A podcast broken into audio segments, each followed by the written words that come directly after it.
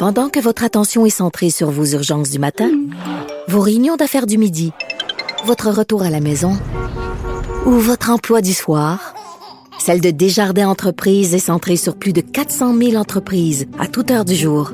Grâce à notre connaissance des secteurs d'activité et à notre accompagnement spécialisé, nous aidons les entrepreneurs à relever chaque défi pour qu'ils puissent rester centrés sur ce qui compte, le développement de leur entreprise.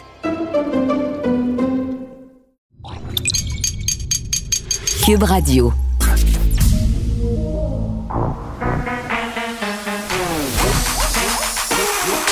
Elle a une opinion sur tous les sujets. Pour elle, toutes les questions peuvent être posées. Geneviève Peterson. Cube, Radio. Salut tout le monde, bienvenue à l'émission. Évidemment, on va revenir sur ce point de presse très, très attendu qui a eu lieu hier euh, sous les coups de 17 heures. Et je sais pas si c'est juste une impression personnelle, mais euh, j'ai vraiment eu euh, l'intuition qu'il y avait moins de gens qui regardaient le point de presse en direct. Moi, je me je me connecte toujours euh, sur la page du premier ministre et je remarquais qu'il y avait moins de monde qu'à l'habitude. Mais c'est peut-être juste moi, là. Euh, mais en même temps, j'ai comme cette impression qu'il y a bien des gens qui sont en train de décrocher, qui se disaient, bon, c'est déprimant tout ça, on va aller lire euh, les comptes rendus dans les médias un peu plus tard. Donc, on a appris quand même plusieurs affaires. Évidemment, relâchement, c'était attendu, relâchement de certaines mesures sanitaires. Euh, mais on est demeuré prudent quand même à cause notamment du variant, du variant britannique en particulier. Au niveau des assouplissements là, qui ont été annoncés, on le sait, euh, les cinémas, puis on va en reparler dans l'émission, euh, les cinémas qui seront ouverts à compter du 26 février pour que les enfants puissent aller voir des films. Ça n'a pas fait l'affaire de tout le monde que M. Legault dise que c'était meilleur d'ouvrir les cinémas pour les enfants que d'ouvrir les théâtres. Il y aura la présidente de l'Association des théâtres tantôt pour nous en parler. C'est sûr que ça a l'air un peu réducteur euh, comme réaction, mais moi, ce que j'ai beaucoup aimé comme moment, c'est euh, quand Pierre-Olivier Zappa, hier à son émission euh, qui passe à LCN, s'est entretenu avec Vincent Gouzeau et que M. Gouzeau a appris en direct qu'il n'aurait pas le droit de vendre du popcorn. Hein? On va pouvoir aller au cinéma masqué mais ça sera impossible de consommer des pop-corn à 42 pièces puis des liqueurs à 58 dollars.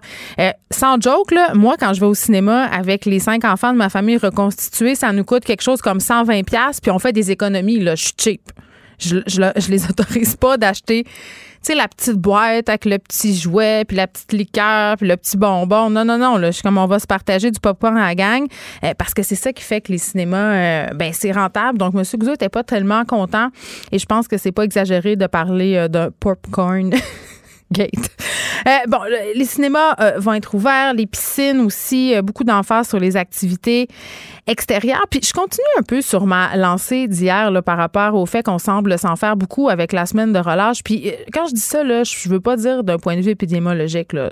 je comprends qu'on craint que les gens se rassemblent, qu'on ne veut pas que les que les personnes s'organisent des soupers, qu'on veut pas qu'on sollicite, par exemple, nos parents pour venir regarder les flots parce qu'on doit travailler. Euh, les craintes, elles sont là, elles sont légitimes. Mais, tu sais, quand j'entends François Legault, puis je comprends que euh, il y a cette idée de l'identification, on veut que les gens puissent dire, ben le premier ministre nous comprend, le premier ministre nous met à sa mesure. Mais quand je l'entends dire, je me mets à la place des parents on devient un peu comme un, géo dans un club med à la semaine de relâche. Il faut trouver des activités. Euh, il représente quand même un discours euh, très, très là, Le, discours ambiant, c'est ça. Il faut, il faut organiser des activités absolument incroyables pendant la semaine de relâche. On part en voyage. À voyons, on va à Issaute, on va, on va à Clip and Climb. Là, eh, eh, regarde, ça va être plate. Là, ça va être la semaine de relâche comme en 1920. Il va falloir glisser puis faire du patin. J'ai l'impression qu'on nous, qu'on nous dépeint cette situation-là comme si c'était absolument terrible.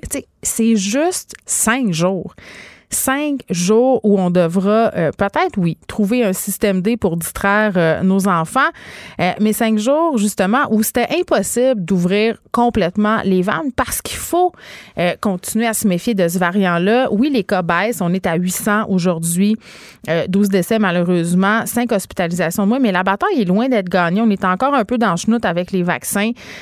donc, vraiment, plusieurs questions qui se posent et on va faire un peu le tour des derniers questionnements qui restent avec avec Benoît Barbeau, qui est virologiste, professeur en sciences biologiques à l'UQAM. Monsieur Barbeau, bonjour. Bonjour, Mme Peterson. Bon, avant qu'on revienne un peu sur ce qui s'est dit au point de presse, parce que là, les gens ont bien des questions et comme d'habitude, soulèvent un peu les incohérences des décisions gouvernementales, je veux qu'on se parle d'une nouvelle qui est tombée il y a quelques heures à propos des tests rapides. Euh, on, apprenait, M. Barbeau, là, que les tests rapides seront désormais utilisés dans des entreprises au Québec, là, majoritairement euh, des entreprises euh, privées. Jusqu'ici, là, parce que le test rapide, ça fait l'objet de plusieurs discussions. On se demande pourquoi on ne les utilise pas davantage qu'est-ce qu'on est en train de faire. Euh, jusqu'à maintenant, clinique mobile, on pouvait en avoir. Euh, ça a été utilisé aussi dans deux écoles à Montréal lors de d'éclosion au mois de janvier. Là, cette mesure-là, ça sera dans les entreprises et ces entreprises-là privées devront prouver qu'il est absolument primordial pour leurs employés de travailler euh, en présentiel. Euh, puis, tu sais, quand on dit, M. Barbeau, là, euh, on est hésitant à utiliser des tests rapides, c'est parce qu'on nous dit du côté du gouvernement que c'est moins fiable. Mais moi, je me demande toujours à quel, à quel point moins fiable? Bien, en fait, ce que les études ont démontré, c'est qu'en effet, vous avez un certain pourcentage de faux négatifs. Et dans d'autres mots, il va y avoir des échantillons qui vont qui sortiront comme négatifs alors qu'ils auraient mm. dû être positifs. il y a une certaine limitation du seuil de détection de ces appareils-là et ça va de soi, en fait, que le plus que vous accélérez le processus de détection, souvent, justement, il y a des compromis. Mais ils ont quand même fait des analyses, en tout cas, au niveau du gouvernement, puis ils ont mm. démontré quand même que les résultats étaient probants, puis que ça valait la peine, de toute façon, d'être utilisé. L'autre point, c'est qu'on a ces kits-là. Je veux dire, il faut les utiliser. Le, fédéral nous les a envoyés. Ça nous permet, même s'il y a un pourcentage plus, euh, moins élevé, ben, c'est-à-dire qu'il y a un certain pourcentage plus élevé de fraude négative, ça nous permet, dans un contexte où il pourrait avoir l'éclosion de mm. tester un nombre rapide de personnes puis d'avoir une, idée première si vraiment on est dans une situation qui est une éclosion. Alors, cette information-là est primordiale pour nous permettre de bien contrôler la, pandémie et d'avoir c'est un outil essentiel qui est qui est additionnel puis je pense que le gouvernement doit l'utiliser puis c'est souvent devant justement la situation où qu'on a entendu parler justement qu'il y avait des ces fameux tests là qui dormaient sur les étagères puis qu'on se posait la question pourquoi ils n'étaient pas utilisés. Alors je crois que le gouvernement a rapidement réagi ben, je pas, rapidement, je suis pas sûre. Là, ça fait des mois qu'on en parle des tests rapides, M. Barbeau. Puis j'ai envie de vous dire, là, euh, si c'est bon pour les entreprises privées, pourquoi on n'est pas en train d'étendre ça euh, de façon plus globale? Là, on parlait des cinémas euh, hier avec Roxane Borges de Silva. Elle disait, écoutez, là, ça serait peut-être une bonne chose avec l'arrivée des variantes, tester les gens avec ces tests rapides-là direct à l'entrée pour vérifier leur degré de contagion parce qu'on le sait, ça circule de plus en plus par rapport à ces nouveaux variants. même si tu portes un masque, même si si euh, tu es moins de 15 minutes, c'est plus contagieux, ça se peut que tu le pognes pareil. Non, ben, comme je disais, je ils ont réagi rapidement lorsque la critique a commencé à être plus forte. donc, c'est plus à ce niveau-là, puis je suis plutôt euh, sarcastique, mais n'empêche que ce qui est important de savoir, c'est quand même, on peut pas, on, a, on doit quand même être ciblé des situations ou des, des groupes pour l'utilisation de ces tests-là. On n'en a pas des millions ben oui, on en a quelques millions, en fait, je devrais dire, mais on n'a pas une quantité énorme.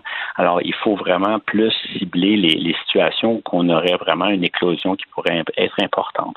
Euh, et puis, c'est dans ce sens-là, je crois que les entreprises, en effet, pourraient être ciblées. Pour les salles de cinéma, là, vous avez une multitude de salles de cinéma qui vont être ouvertes, dépendamment, évidemment, de la fameuse question du popcorn.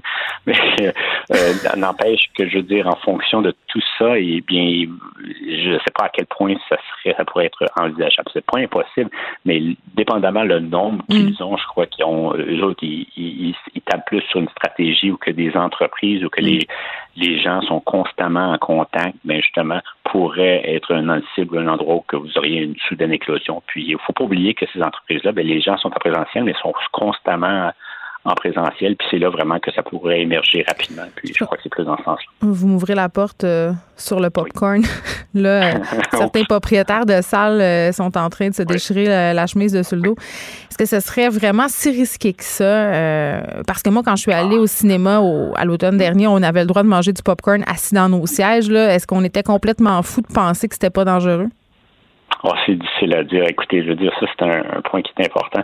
Ah, ben, important. C'est un point qu'il faut soulever. Et puis, c'est sûr que lorsque vous mangez du popcorn, ben, votre bouche n'est plus couverte, évidemment. Mm-hmm. Euh, il y a quand même, aussi, on est assez distancé, je pense qu'il y a quand même un risque quand même modeste qu'on soit qu'on soit infecté. Donc, on peut quand même, et ça peut être envisageable. Mais n'empêche que c'est le simple fait que votre bouche est ouverte puis que vous, vous savez, à ce moment-là, vous mangez du coca, vous n'allez pas prendre nécessairement une seule bouchée et permettre votre masse tout de suite. Alors, vous allez être constamment avoir des, des, projections de votre bouche. Puis, euh, puis les enfants. Ça, c'est moins. Exactement, oui. C'est plus difficile à gérer et à contenir euh, que des adultes. Donc, je pense que. Puis en même temps, M. Barbeau, j'ai envie de vous dire, si on permet au cinéma euh, de vendre de la nourriture, on va avoir tout le lobby de la restauration et des bars qui, qui, vont dire, et avec raison, que c'est pas juste. Oui, mais de nos côtés, si on parle des restaurants, au moins il y a du take-out qui est offert. Alors, il y a cette possibilité-là, mais mm. je comprends très bien. Écoutez, de toute façon, si on ouvre une porte, et comme je vous dis, l'autre point qui est important, c'est que là, on continue d'alléger les, les mesures. On est dans une situation qui est quand même assez avantageuse. On voit quand même une bonne progression en termes de baisse du nombre de cas. Mm. Mais à chaque fois que vous allégez, à chaque fois que vous ouvrez des, portes, eh bien, c'est là que vraiment pouvez arriver dans une situation que la, courbe euh, prenne, prend une, direction qui est différente et qui pourrait nous causer mm. problème. Bien, François Legault parle souvent de risques calculés. J'imagine qu'on a pesé le pour et le contre pour chacune des décisions qui ont été prises hier, qui ont été annoncées. Euh, mais par contre, euh, il y a un article dans le Devoir ce matin. Plusieurs experts trouvent que ce pari-là qui est pris, il est risqué, notamment à cause de ces nouveaux variants. Ben, c'est toujours un pari risqué, mais je veux dire, vous savez, c'est vrai. De toute façon, eux autres, le gouvernement considère que le, ça vaut, le pari en vaut le coup dans le sens que c'est calculé, mais c'est calculé sur ce qu'on connaît. Et une des choses qu'on ne connaît pas, c'est les variants, puis à quel point justement ils sont présents au niveau du Québec. Euh, et puis toutes ces mesures-là, à chaque fois que vous allégez, eh bien vous ne savez pas à quel point il va avoir un impact justement sur la transmission du virus. Euh, c'est juste des, des évaluations qui sont faites dans certains contextes, mais on ne sait aucunement quel sera l'impact. On ne peut pas prédire vraiment ce qui va arriver. On a des, ils ont des prédictions, des courbes de prédiction, des modèles mm. mathématiques qui leur permettent de voir un peu comment ça va évoluer.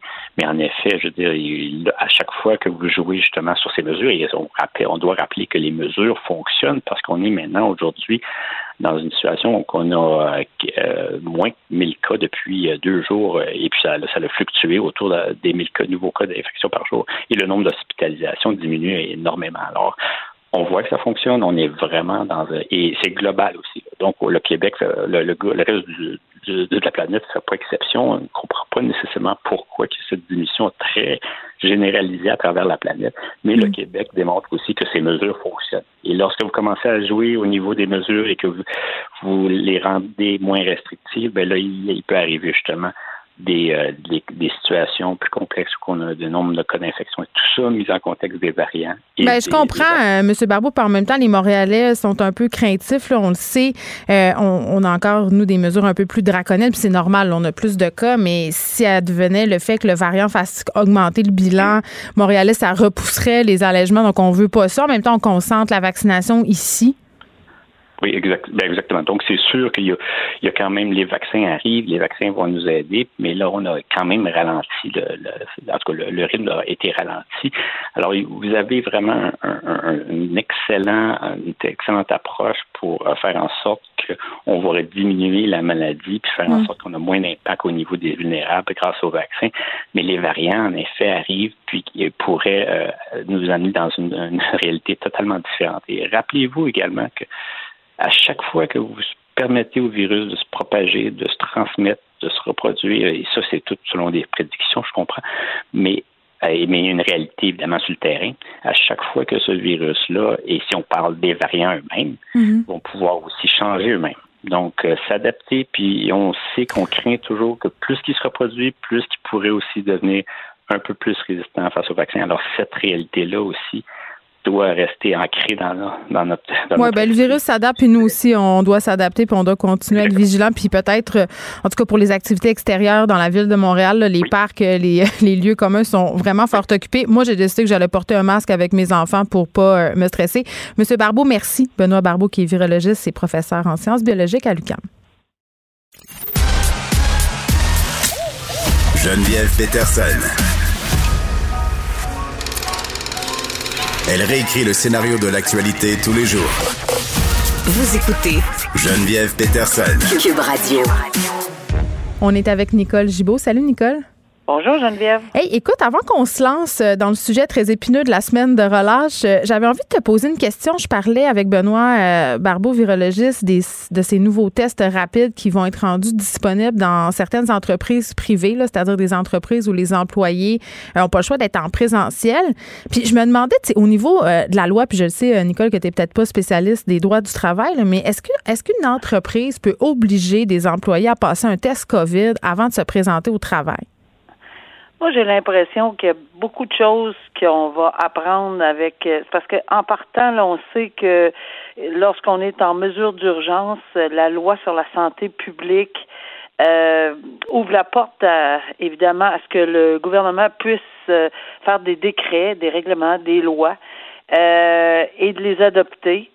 Et si ça passe par un décret, à ce moment-là, j'ai l'impression que là, il va y avoir toute une peut-être probablement quelque chose qui va se développer au niveau du droit du travail dans ce sens-là, mais on est vraiment dans un cadre très, très large. Là. Toute autre mesure, on va revenir quelques fois sur cette stipulation-là parce que mm-hmm. la loi sur la santé et la sécurité publique euh, en mesure d'urgence 118, 123 qui oh, puis il y a un paragraphe dans 123 qui ouvre la porte sur le fait que le gouvernement peut prendre toute autre mesure afin de protéger. Et si on est dans le cadre et qu'on justifie à ce moment-là, parce qu'on sait que, que, que, le gouvernement a eu le droit de faire fermer des établissements, il a mm. fait fermer les commerces. Alors, si on fait une petite relation avec ceci, on se dit, ben, écoute, au pire aller, si les gens où il y a trop de gens qui veulent pas y aller, ou enfin si la, la compagnie ou l'endroit en question peut pas euh, rencontrer des exigences du gouvernement sur un test rapide, euh, afin d'éviter une éclosion. Parce que là, qu'est-ce qu'on va faire? On va balancer l'éclosion rapide à cause, évidemment, des variants, pas possible, ou on va y hmm. aller avec une, une directive ou un règlement euh, et une loi bien spécifique où on va fermer euh, l'endroit, point final. Ça va être délicat, là. Ben oui. Hmm. J'ose espérer, j'ose espérer que quand on parle de test rapide, on verra pas que c'est une. Oui, c'est pas invasif là. Je vois pas pourquoi un employé voudrait pas s'y plier, mais on le sait quand même euh, euh, qu'il y a quelques Québécois qui minimisent l'impact de la pandémie. Donc je me dis ah peut-être qu'il va y avoir une coupe de, de situations où ça sera pas si évident que ça. Mais Geneviève, je te dirais que dans tous les cas, il va toujours en avoir qui vont essayer de le contester. D'ailleurs, on s'en va dans un autre sujet. Oh mon Dieu, attends. quelqu'un qui va contester, qui va contester, qui va contester. Oui, on, a un vaste programme euh, de sujets de, contestation. on, va faire le tour. Euh, Semaine de relâche, surveillance accrue, là, euh, il n'y aura pas de barrage, mais quand même, le gouvernement Legault Geneviève Guilbeault a annoncé qu'il y aurait une présence policière accrue, là, plus d'effectifs sur le terrain.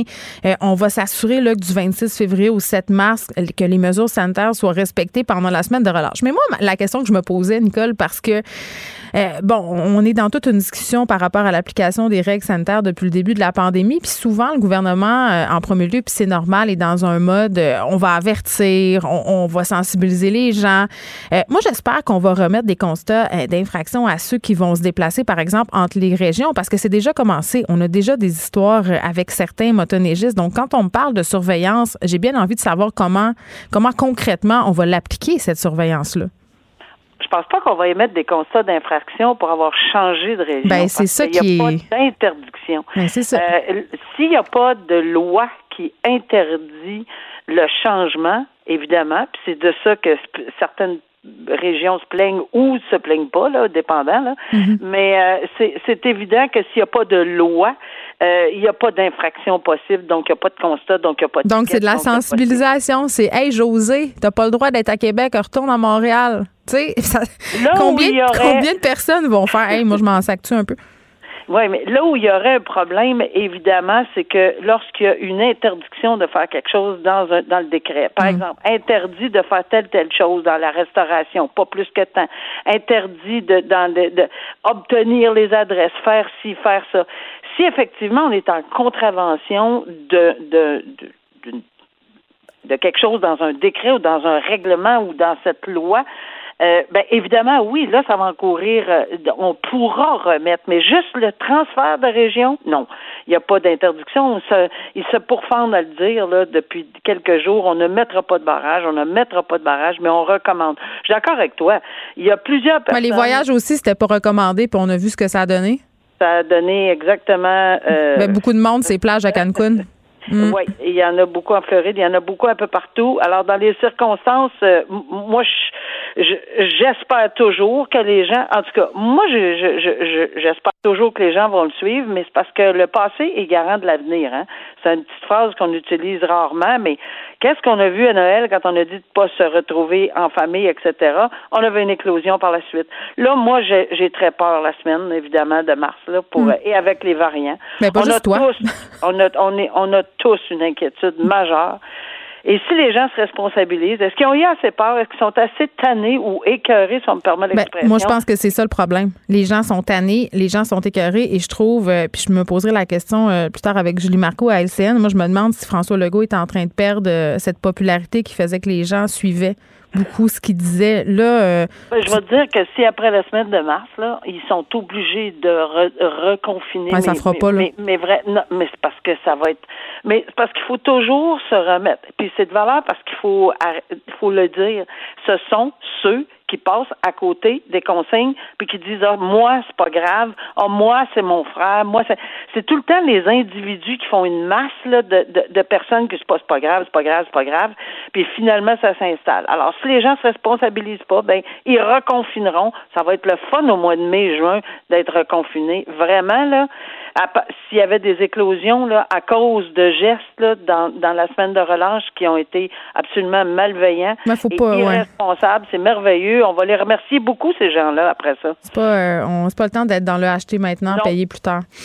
Euh, on va revenir sur cette histoire avec Benoît Saint-Onge, ce professeur de l'UCAM, ex-professeur, je pense que l'UCAM n'aimerait pas beaucoup que je le qualifie de prof euh, à l'heure actuelle, euh, qui enseignait en géographie. Benoît Saint-Onge, on s'en est parlé à quelques reprises, c'est cet homme qui se rendait à vélo près d'un collège privé pour jeunes filles et qui s'exhibait. Mais là, euh, Nicole, ce qui est quand même euh, assez intéressant dans cette histoire-là, c'est que la juge a été vraiment sans équivoque. Là. Il n'y aura pas oh, d'absolution pour cet homme-là. Euh, puis elle n'a elle pas ménagé ses mots pour dire que ce type de geste-là était inacceptable. Tout à fait. Puis euh, on a parlé, ça fait quelques mois qu'on en parle ensemble. Les propos qui, qui proviennent des juges qui s'expriment sur différents sujets, surtout en matière de, euh, de, de, de, sexuelle, euh, etc. Là, toutes ces infractions de nature sexuelle sur des enfants, des mineurs, des peu, importe là, de, nature sexuelle, je pense qu'il y a, il y a il y a une réserve, oui, j'en conviens là qu'ils ont des réserves sur j'ai siégé assez longtemps, mais mais là je pense qu'on s'exprime clairement là. Puis ici c'était une forme de s'exprimer très très très clairement dans les circonstances en disant non là ça va faire là. Hmm. Euh, il y a pas il y a, il y a, pas d'absolution pour dire tu sais c'est parce que cette personne là plaidait que il serait mieux euh, de pouvoir continuer à, à donner ou à enfin partager son ses capacités et son art dans la vie, etc. Euh, parce que il, bon, il y avait des capacités au niveau euh, comme professeur, etc. Ben oui, mais c'est parce qu'on aurait dû y penser avant, premièrement. Et euh, c'est pas une victime, un par hasard. Là. Il y a plusieurs victimes. Il y a plusieurs victimes mineures, fait qu'alors victimes, plusieurs, mineurs, plusieurs. Et il y a des gens qui ont été nettement des victimes là, mineures, qui ont été nettement traumatisés par la situation. Puis c'est pas c'était pas du n'importe quoi. Donc la juge a rappelé que malgré les nombreuses thérapies euh, qu'il avait, il, comprenait pas encore, il pouvait pas cibler pourquoi il avait fait ça. Mais dans les circonstances, euh, il n'y a pas d'absolution. il n'y a pas de bénéfice pour le public. Il y en a peut-être pour lui, mais certainement pas pour le public quand on ne peut pas on ne sait pas. Mais non, puis attends, euh, cet homme-là, quand même, qui a suivi plusieurs thérapies, et c'est ce que la juge souligne, euh, malgré toutes ses démarches thérapeutiques, n'est pas capable d'expliquer clairement pourquoi il ciblait spécifiquement des jeunes filles, des écolières. Nicole, en tout moi, par boîte à bois, là, ça augure pas bien tout. Proposait de faire des travaux communautaires et de verser un don à un organisme. Oui, mais souvent, c'est ce qui se passe. Et puis souvent, on est ouvert à ce genre de recommandations-là. Mm-hmm. Ici, euh, bon, euh, la juge a décidé qu'il n'y avait pas d'absolution. Il y a un antécédent judiciaire et c'est terminé. Bon, euh, et Benoît euh, Saint-Onge qui sera sur le registre des délinquants sexuels pour 20 ans. C'est quand même important euh, de le souligner. Bon, on continue dans les mesures sanitaires qui sont remises en question. On est encore dans des discussions autour du couvre-feu. on se rappelle qu'un avocat de Gatineau s'est vu débuter en cours parce qu'il revendiquait des assouplissements par rapport au couvre-feu. là, on est dans une nouvelle démarche, une démarche qui est entendue par la juge Sophie Picard.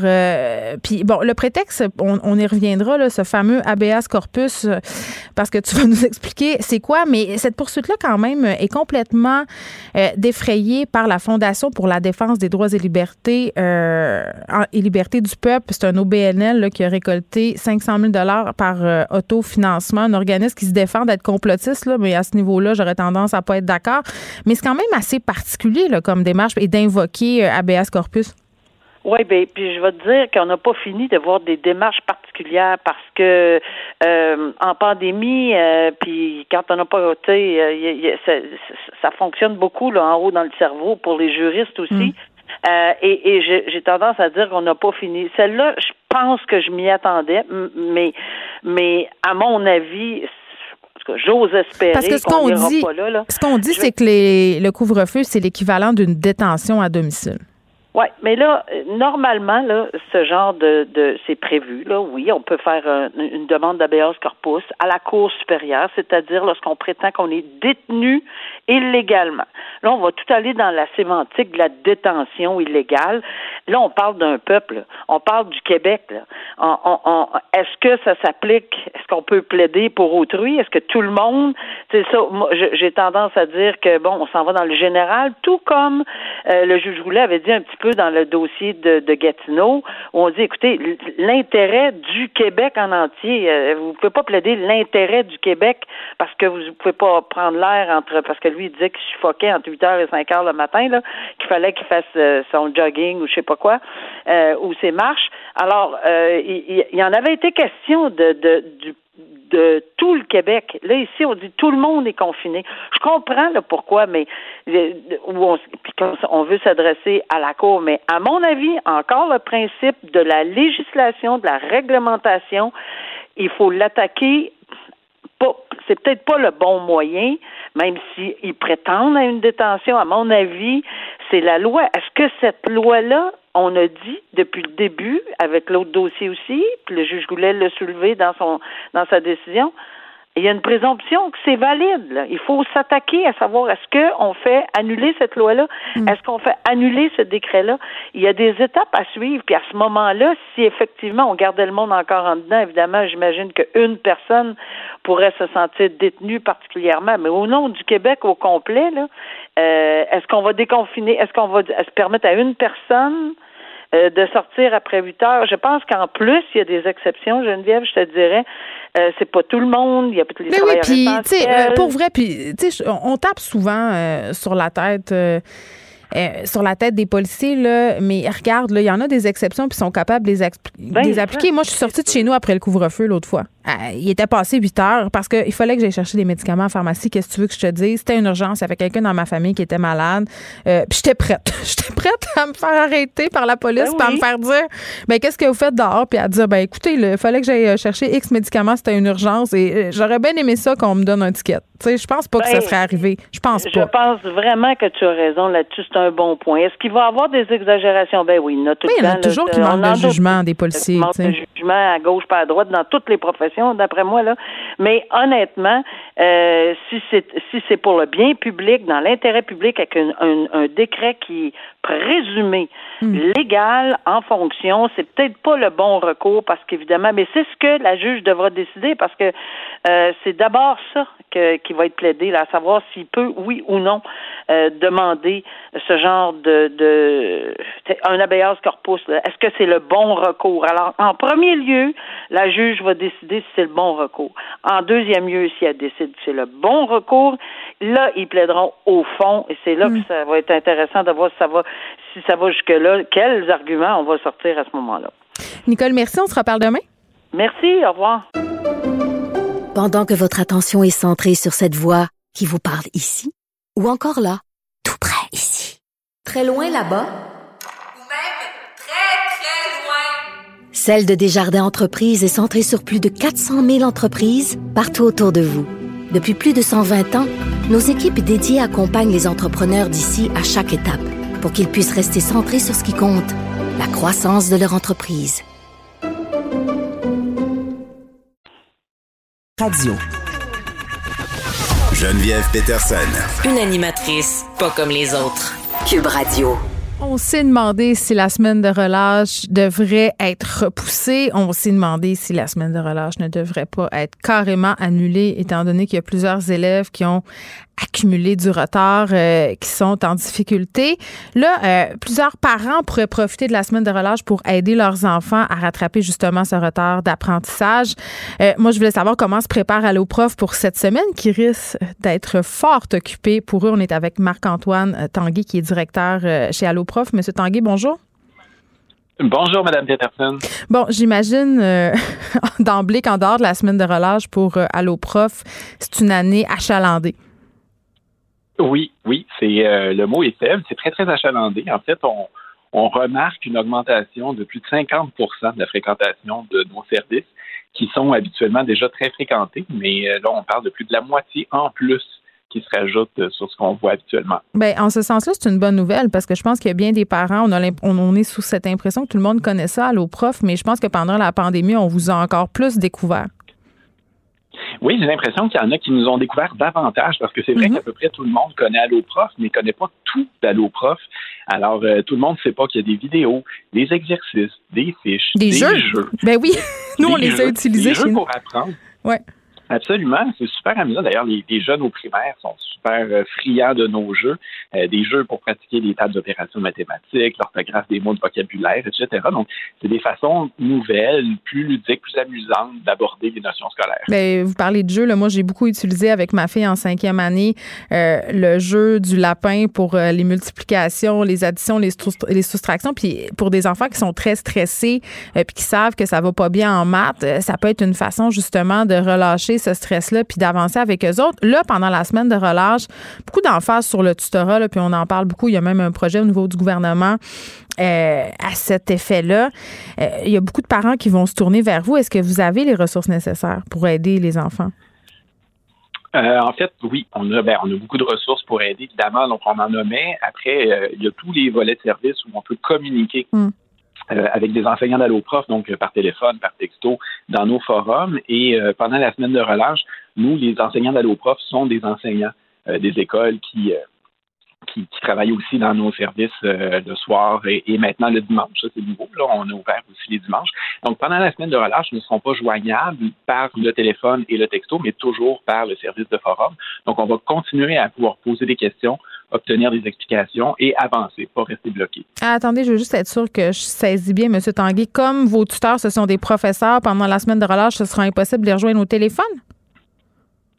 C'est ça. En principe, par téléphone, par texto, euh, on ne pourra pas les joindre. Par contre, ils vont continuer à faire leur travail sur des forums. Mais c'est moins évident de demander de l'aide sur un forum. Euh, ben, c'est encore drôle parce que ce qui est intéressant sur les forums, c'est que toute la communauté peut intervenir déjà. OK. Donc, on pose sa question et ça fait un effet domino. Il y en a d'autres qui voient la question, euh, qui donnent des explications. Tout ça est supervisé par nos profs. Hmm. Donc, on a quand même quelque chose de qualité et ça reste. Une conversation téléphonique, l'inconvénient, c'est qu'on a raccroché, on pense avoir compris, puis des fois, on n'a pas compris finalement. Il faut rappeler euh, ce qui est possible. À nos profs, c'est gratuit, on peut appeler autant de fois qu'on veut, mais l'intérêt euh, du texto ou des forums, c'est qu'il y a une trace écrite, on, peut garder ça et y revenir aux besoins. Hmm. Mais moi, j'ai une question par rapport à qui peut devenir euh, tuteur chez vous. Là, je comprends que ce sont euh, des professeurs et ce bout-là, c'est assez clair pour moi. C'est-à-dire, on a besoin des gens qui sont qualifiés en pédagogie, mais là, on est dans un contexte où on a besoin de plus de tuteurs. On est dans un contexte où on a une pénurie de profs. Pourquoi vous ouvrez pas plus largement les possibilités? C'est-à-dire, pourquoi, mettons, je sais pas, moi, si, par exemple, j'étudie en histoire, que j'ai 23 ans, je peux pas aller aider des étudiants en histoire en secondaire 2? Ben non, absolument. On peut aider des étudiants en secondaire 2 si on est étudiant en histoire. Fait que c'est pas juste des profs. Ah ben là, dans notre équipe actuellement, c'est juste des profs. Mais ce qu'il faut savoir, c'est qu'on est dans un processus, on est rendu euh, presque à la fin, en train d'embaucher une centaine d'enseignants supplémentaires, euh, de, de, répondants supplémentaires. Et là-dedans, il y a effectivement des étudiants en enseignement des gens qui peuvent étudier dans d'autres matières, des étudiants du cégep. Donc, on élargit tout à fait le bassin parce que c'est vrai que euh, là, on, a déjà une centaine d'enseignants en poste, on veut doubler l'équipe. Mm-hmm. Alors, il y a, d'autres gens qui peuvent postuler. Je les, invite à le faire à travers le site AlloProf. OK, parce que ça, c'est nouveau. Là. Avant, euh, c'était seulement des étudiants en enseignement puis des profs, mais là, vous ouvrez les horizons pour des personnes qui étudieraient euh, dans des domaines pertinents. Si, j'étudie en médecine vétérinaire, je pourrais pas, là. Ben, qui sait? Euh, après, ben, il faut. Peut-être pour la bio, on ne sait pas.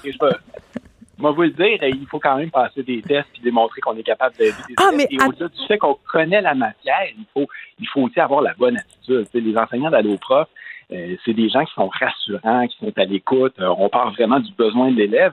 Donc, euh, il faut avoir cette espèce d'instinct pédagogique-là aussi. Mais si on a les compétences et cet instinct-là, ben oui, effectivement, ah, moi, pour aller au prof. Clairement, clairement, je passerais pas le test de la pédagogie. Moi, je serais plus du genre, pourquoi tu comprends pas, Kevin? Voyons, t'es niaiseux. Tu sais, ça, non, ça marcherait pas. c'est pas comme ça que ça fonctionne. C'est ça, c'est pas super bon dans notre équipe. Non, je, ne m'engagez pas jamais.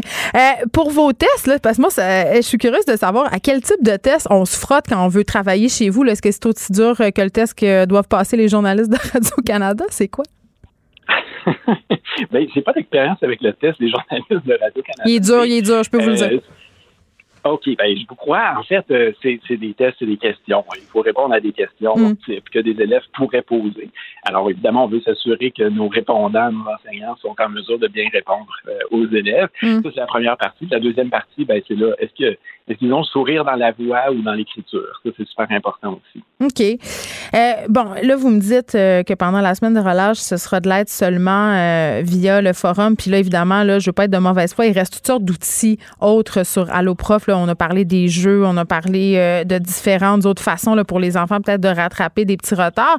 Mais il y a des jeunes encore quand même, euh, puis ça, on peut pas le nier, le monsieur Tanguy, qui n'ont pas accès euh, soit à Internet haute vitesse, qui n'ont pas d'ordi à la maison, pour lesquels, par exemple, c'est difficile d'avoir accès à un téléphone cellulaire. eux, vous avez quoi pour ces jeunes-là?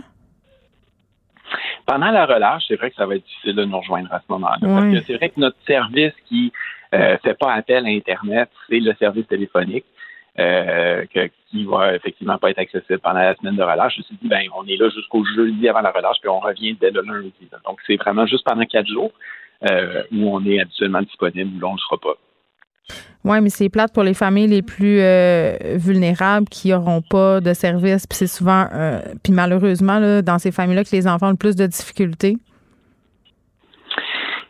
C'est plate. Je suis d'accord avec vous. c'est plate. S'ils ont un besoin, euh, c'est sûr qu'on ne pourra pas y répondre à ce moment-là. Il faut pouvoir le manifester d'une autre manière, en appelant le lundi, par exemple. Puis après, ben, mm. c'est à volonté, comme je te disais. Le rattrapage va être quand même possible par la suite parce qu'on peut nous appeler tous les soirs et même le dimanche après-midi maintenant. Euh, pour, euh, pour, pour ponctuellement mm. ne pas accumuler de retard. C'est vrai. Puis faire des... vraiment le cœur de notre action. Oui, je le comprends. Puis à un moment donné, je comprends que chaque organisme a ses limites, là, euh, M. Tanguay. En même temps, est-ce que ça vous a déjà effleuré l'esprit d'offrir des espèces de camps de jour pédagogiques? Je parle en présentiel pour aider euh, certains enfants. Ben, c'est assez dans notre nature d'être à distance puis d'offrir la même nature et qualité de service à tout le monde. Donc, c'est sûr que si on était en présentiel, euh, il n'y aurait pas la possibilité d'être égal pour mm. tout le monde. Parce qu'il y a des parents qui cherchent des camps de jour désespérément.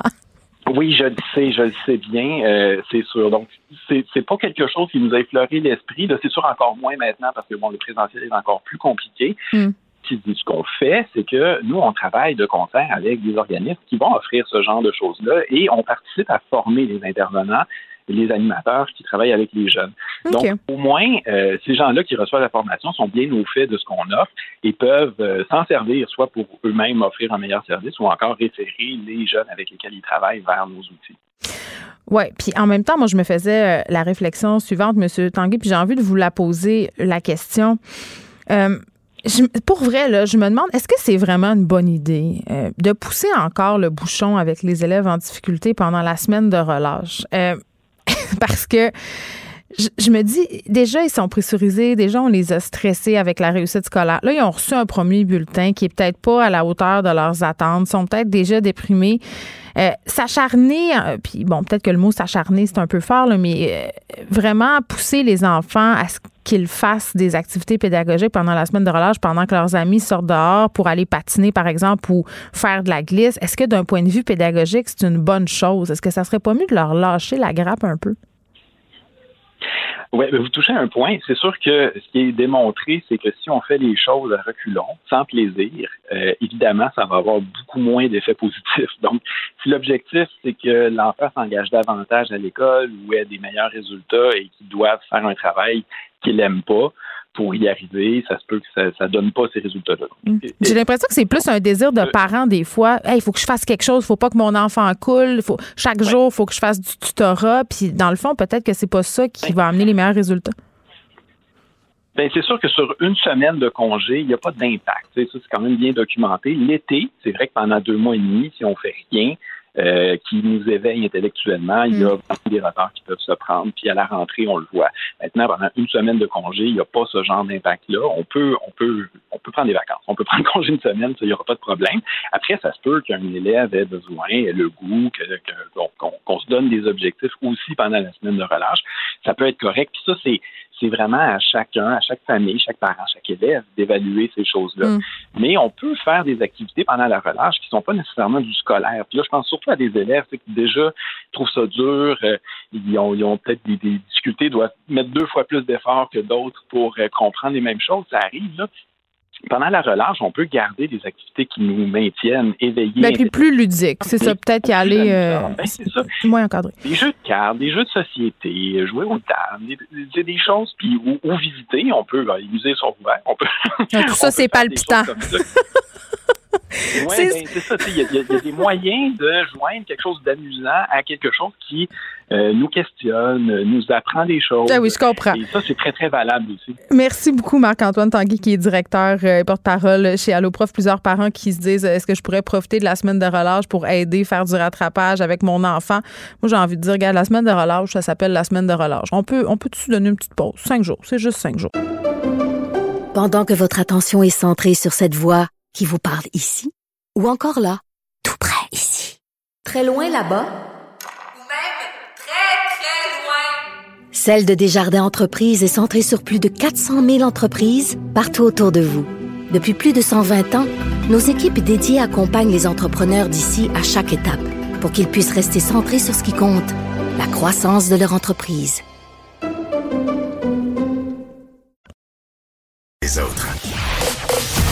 Vous écoutez Geneviève Peterson. Cube Radio. Ah, c'est la première fois qu'on la reçoit ici. J'avais hâte de lui parler. Elsie Lefebvre, qui est chroniqueuse au Journal de Montréal. Vous pouvez également la lire dans le Journal de Québec. Elsie, salut. Allô, Geneviève? Écoute, euh, très contente euh, de te recevoir aujourd'hui. Je lis euh, tes textes dans le journal et celui d'aujourd'hui m'a particulièrement interpellée parce que, bon, on se pose la question, je pense que c'est une question un peu rhétorique que tu poses. Est-ce que le Canada est un cancre au niveau des vaccins? Est-ce qu'on est les derniers de la classe? Tu sais, celui qui traîne de la patte en arrière et qui dit Attendez-moi, attendez-moi, moi aussi, j'arrive. Ben oui, c'est ça. Puis c'est ça qui est surprenant. Tu sais, le Canada, on est le pays du G, on pays du G7, donc on s'attendrait à ce qu'on performe quand même bien. C'est mm. sûr qu'il faut savoir que euh, dans la dernière décennie, euh, les gouvernements canadiens et québécois ont coupé beaucoup massivement dans le pharmaceutique. Donc là, c'est comme si un an plus tard, on avait dormi au gaz, puis on se réveille gros gens comme devant, puis on est comme, mon Dieu, on n'a pas de vaccin. Puis on regarde les pays un peu partout dans le monde, puis tu sais, on le voit parce que euh, il y a des y a des, des, sites internet tu sais, qui traquent la, la vaccination euh, quotidienne. Puis le Canada, finalement, on se retrouve là bien en arrière de tous les pays développés, puis on est en train de demander la charité. Euh, on va aller piger dans la banque de vaccins des pays pauvres, c'est vraiment le, comble de l'absurde. Ben, c'est gênant. Ben, je sais pas si c'est le comble de l'absurde, mais je veux dire une affaire. Euh, moi, j'aime bien te parler de ma mère en nom. parce que je trouve qu'elle a souvent des réactions les, euh, les, plus spontanées et qui font bien du sens. Elle dit moi là, ce qui me fâche là. Elle dit, c'est qu'on est un pays riche, OK? On est supposé être une super puissance mondiale. Puis là, euh, on m'annonce que j'aurai pas de vaccin, qu'il faut que j'attende, que, dans le fond, je vais me faire vacciner en même temps. Puis elle, utilise l'expression qui est peut-être plus à la mode et qui est peut-être rendue problématique, mais les pays du tiers-monde. Puis c'est ça qui fâche les gens, je pense, parce que, tu sais, on se fait dire depuis qu'on est jeune que le Canada, c'est un grand pays, tu sais, on fait partie du G7, puis là, on est traité comme les derniers des derniers. Ben exactement. Ta mère, euh, ta mère est très sage parce que c'est exactement ça. C'est que tu sais, le, Canada va aller piger dans la banque des, des vaccins pour les pays pauvres. Puis il faut savoir aussi. Euh, puis Emmanuel Latraverse a écrit un texte intéressant là-dessus hier. Hmm. C'est que euh, il y a différents il y a différents vaccins. Donc il y a les deux gros vaccins, tu sais, Pfizer et Moderna, qui ont des taux d'efficacité de 95 Ensuite de ça, tu as le vaccin d'AstraZeneca qui, lui, a un taux euh, d'efficacité de seulement 60% puis il est pas ben, moins efficace, du moins chez les 65 ans et plus, donc les gens qu'on veut le plus protéger. Et si le Canada va chercher des doses dans la banque des pays pauvres, c'est ces vaccins-là qu'il va aller chercher. Puis là, ben, ce qui est, euh, ce qui est paradoxal aussi, c'est qu'au même moment, on a vu là, dans les deux dernières semaines, la revue scientifique de l'ANSET qui a fait une étude sur le vaccin russe donc le vaccin Sputnik 5. Et donc, ce vaccin-là serait euh, efficace à 91% Puis là, on se dit, bon, dans la situation où se trouve le Canada, je comprends qu'on a signé des ententes. Justin Trudeau nous promet qu'on va recevoir les, fameux vaccins. Bon, euh, on est encouragé, mais reste qu'on se demande vraiment si ça va vraiment. Bon, moi, je vais le croire quand je vais le voir. Ben, c'est ça, parce qu'on n'est pas à l'abri que, que, que les entreprises pharmaceutiques nous disent encore qu'il y a des délais. Donc hmm. là, moi, je me dis, on devrait peut-être commencer à regarder d'autres options. Puis là, l'Union européenne elle discute déjà avec la Russie parce que le vaccin est efficace à 91 et là, le Canada, qui depuis un an, dans le fond, avait un an pour se préparer. Non, mais ils le savent. Moi, c'est ça qui vient me chercher. Ils le savent qu'on a un problème et j'ai l'impression qu'on on n'est pas dans l'action, on est comme dans la réaction. Puis, tu sais, se tourner vers AstraZeneca puis le, le, pseudo-vaccin indien, je veux bien, mais tu sais, c'est comme un vaccin de consolation. C'est comme, euh, euh, on, on vous met ça parce que dans le fond, on n'a pas de meilleure solution. Ben, c'est exactement ça. C'est qu'effectivement, tu sais, Justin Trudeau, la semaine passée, était fier de nous dire qu'il avait appelé son ami, le premier ministre indien. Tant mm. mieux. Euh, Est-ce qu'il s'est déguisé, tu penses, pour lui téléphoner? oui, c'est ça.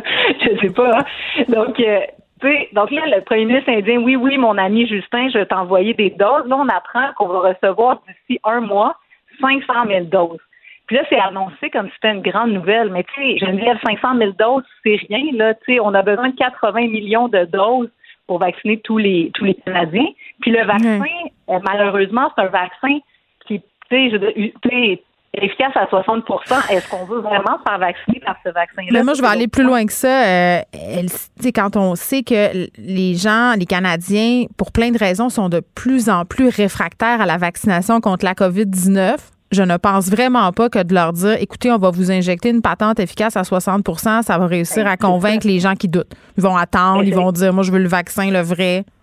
Ben oui, c'est ça. On va vraiment avoir un enjeu éthique euh, plus tard à se poser. Mais là, en tout cas, la moindre des choses en ce moment, ça serait de mettre un peu la géopolitique de côté parce que, tu sais, on a la Chine, on a la Russie. Tu sais, la Chine, il y a un an, quand c'était le temps de commander des masques, quand c'était le temps de commander du matériel médical, même si euh, la Chine, des fois, on peut se questionner sur les droits humains et tout ça, mais le Canada s'est pas empêché, puis les pays européens, personne s'est empêché de commander du matériel médical et des masques en Chine. Et là, on a un vaccin russe. Donc, c'est un peu la même question qui se pose. Donc, est-ce qu'on va s'empêcher de discuter avec la Russie si on a un vaccin? C'est une question de santé publique, c'est une question euh, mondiale. Donc, si on peut s'aider, tu sais, l'Allemagne, Angela Merkel discute avec Vladimir Poutine à l'heure actuelle pour voir s'ils sont capables de produire des vaccins euh, plus rapidement en utilisant l'industrie euh, en Allemagne. Puis nous, le Canada, ben, on regarderait la parade passer puis on fait rien. C'est ça que je trouve un peu bizarre. Puis ben, personne n'en parle. Ben, ce qui est un peu, euh, qui est un peu bizarre aussi, euh, Elsie, c'est qu'on a laissé partir plein de pharmaceutiques. On avait des usines parfaitement capables de produire des vaccins ici. On a préféré les laisser aller. Bon, euh, tu vas me dire, on savait pas qu'il allait avoir une pandémie. Euh, mais tout de même, tu sais, là, on a le gouvernement du Québec qui a l'intention de financer lui-même la production du vaccin québécois contre le coronavirus qui a été développé par l'équipe du docteur Gary Ce vaccin-là qui a été largué par le fédéral, on avait une technologie disponible ici. Mm-hmm. Ben oui, ben c'est une bonne nouvelle aujourd'hui, évidemment que le, gouvernement et M. Dubé annoncent qu'ils vont financer le vaccin, mais c'est sûr que ça arrive un peu tard, un an plus tard, puis on se demande effectivement comment ça que le gouvernement fédéral n'a pas investi dans la recherche fondamentale ici au Canada quand on sait que euh, on a des centres de recherche performants. oui, il y a eu des coupures, euh, je veux dire, massives dans le secteur pharmaceutique, puis là, on voit les impacts que ça peut avoir aujourd'hui.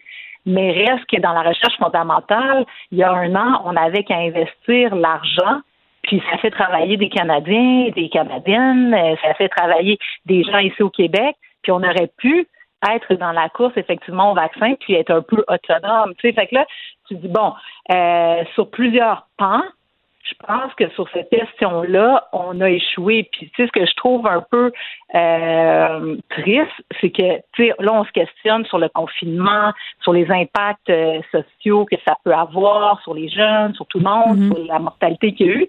Mais ultimement, c'est seulement le vaccin qui va nous sortir de tout ça. Donc, tant aussi longtemps que la question du vaccin n'est pas réglée, ben, on va avoir des mesures de mitigation, puis on va être pris là-dedans. Donc, euh, la question du vaccin est urgente. Oui, puis la question, euh, moi, je reviens toujours à action, réaction. Là, on est en réaction. Je pense que si on avait pris des actions par rapport à la COVID-19, notamment des mesures euh, plus drastiques de confinement, là, puis je sais que c'est populaire, ce n'est pas populaire, pardon, de parler comme ça, mais il y a le projet COVID-0 qui est tenu à bout de bras par différents experts de la santé ici, dont Amir Kadir, là, qui disent, écoutez, là, on attend le vaccin. Visiblement, ça ne fonctionne pas très bien. Euh, il faudra attendre qu'il soit là. Donc, en attendant, pourquoi ne pas adopter des mesures un peu plus draconiennes, un confinement plus sévère? On garde tout fermé pendant quelques semaines pour euh, vraiment réussir à damer le pion au virus. Euh, ce mouvement-là, quand même, qui, a été expérimenté dans quelques pays du monde et qui s'en vient de plus en plus populaire auprès de la communauté scientifique. Et là, hier, on nous annonce un allègement des mesures sanitaires. on ouvre les cinémas, on ouvre les piscines, les restaurants qui sont ouverts en zone orange. Euh, il y a plusieurs scientifiques, elles qui s'inquiètent beaucoup du prix qu'on va avoir à payer après la semaine de relâche. Puis on sait qu'il y a des gens qui vont quand même euh, enfreindre les règlements. Ben, c'est sûr que c'est difficile de juger, de savoir qu'est-ce qui, qu'est-ce qui s'en vient. C'est, les, scientifiques qui parlent, puis même l'Institut national de santé publique qui publiait justement les projections, mm. le nouveau variant pourrait amener justement une cause de cas. Est-ce que de rester confiné puis vraiment de tout tout fermer, on voit l'Ontario, ils ont décidé d'ouvrir. Euh, est-ce que le Québec, on peut encore continuer de, tout fermer? Mais la question de la santé mentale, à un moment donné, qui ben, rentre en ligne de compte, là? Exactement, parce qu'après un an, on le voit, là, ça, ça devient difficile. Euh, là, il y a le printemps qui s'en vient, ça va nous donner une bouffée d'air frais, mais c'est sûr que là, on mm. est dans un moment critique.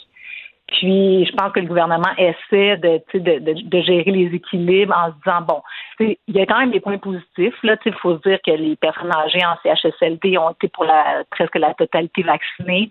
Donc, les taux de mortalité diminuent. Donc, il y a quand même de l'espoir. Mais reste que euh, tant aussi longtemps qu'on n'aura pas le vaccin, c'est sûr que ces questionnements-là, à savoir si on doit comme tout refermer ou confiner, vont être sur la table. Mais en attendant, je pense qu'on a somme toute réussi bon an, mal un certain équilibre, mais c'est pas facile. Non, moi, mon espoir n'est pas tellement dans un vaccin efficace à 60 Elsie, merci beaucoup, Elsie Lefebvre. On peut te lire dans le Journal de Montréal. Pendant que votre attention est centrée sur vos urgences du matin, vos réunions d'affaires du midi, votre retour à la maison ou votre emploi du soir, celle de Desjardins Entreprises est centrée sur plus de 400 000 entreprises à toute heure du jour. Grâce à notre connaissance des secteurs d'activité et à notre accompagnement spécialisé, nous aidons les entrepreneurs à relever chaque défi pour qu'ils puissent rester centrés sur ce qui compte, le développement de leur entreprise.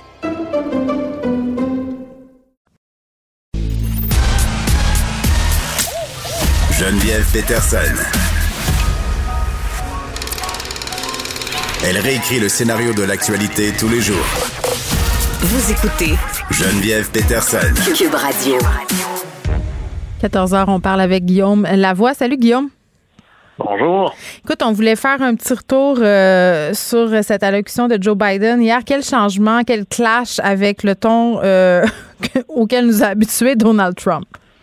Un autre monde, je ne sais pas si on peut dire le retour à la normale ou enfin, mais il y avait quelque chose. Euh, moi, je suis beaucoup de l'école. Moi, j'ai grandi où est-ce qu'on pouvait dire euh, regarde le président. C'était un exemple, pas nécessairement au niveau de ses politiques ou autres, mais ce qu'on résume souvent par, on va dire quelque chose qui a l'air présidentiel. Et Joe Biden était d'abord calme, c'était l'apologie de la franchise, la retenue, le respect. Il y avait une espèce d'assurance tranquille, même étant capable de dire ben là-dessus, vous savez, je suis pas sûr où il y a même des mots qui sont totalement impensables dans l'ère de son prédécesseur. Écoutez, au mieux de ce que je comprends. Et eh, mon Dieu, ça fait du changement de, la personne qui pense tout connaître, tout savoir euh, et qui présente son point de vue comme étant le meilleur tout le temps, la, science infuse. C'est ça, quelqu'un qui s'exprime juste avec des superlatifs. Là. Ouais. Alors là, on était complètement ailleurs. Bon, au niveau du contenu, évidemment, c'est de parler euh, évidemment de la COVID, de la pandémie, de la vaccination, puis du plan de relance. Et il y a quelque chose qui m'ont marqué, par exemple, lorsqu'il disait, ben, je sais, une des questions qui est arrivée rapidement, c'est en gros, bon, ben, quand est-ce que ça va être fini, là? Question qu'on se pose à un peu tout le monde ces temps-ci. Et lui te dit, écoutez, Noël prochain, là, c'est sûr qu'on va être à la normale. Je peux pas vous dire quand exactement, mais Noël prochain. Noël prochain, c'est dans un an. On se dit, wow, OK, on va peut-être réajuster notre appréciation de quand est-ce que ça va être fini. Ça prendra peut-être encore une année avant d'avoir un retour à la normale complète, bien que j'ai plein d'amis aux États-Unis qui me disent qu'ils sont rendus à leur deuxième vague de vaccination. Alors peut-être qu'ils sont un peu en avance sur nous. Mais sinon, c'était pour pousser son fameux plan de relance. Et il y a des choses qu'on oublie des fois. Euh, lorsqu'il y a eu la dernière grande crise, donc 2007-2008, papier commercial, la bourse s'effondre, les compagnies de GM, Ford et autres sont sous la protection de la faillite ou à peu près et les, États-Unis vont investir massivement dans l'économie. Le président, c'est Barack Obama. Le vice-président responsable de ce dossier-là, c'est Joe Biden. Et le plan de relance de l'époque, c'était 800 milliards. Et là, la proposition, c'est 1900 milliards. C'est le double. Alors, ça donne vraiment euh, une impression de à quel point c'est important ce qui s'en vient comme plan de relance. Et franchement, on dit OK, là, c'est, pas, pas réglé demain la veille, mais on est dans des proportions absolument jamais vu. Il faudrait peut-être remonter à l'époque de la Deuxième Guerre mondiale pour voir autant d'investissements publics dans l'économie, pour sauver l'économie. Alors ça, ça va être intéressant de voir la suite. Et puis, un petit bout de, de comme dirait Michel Chantran, un petit bout de human euh, qui m'a surpris.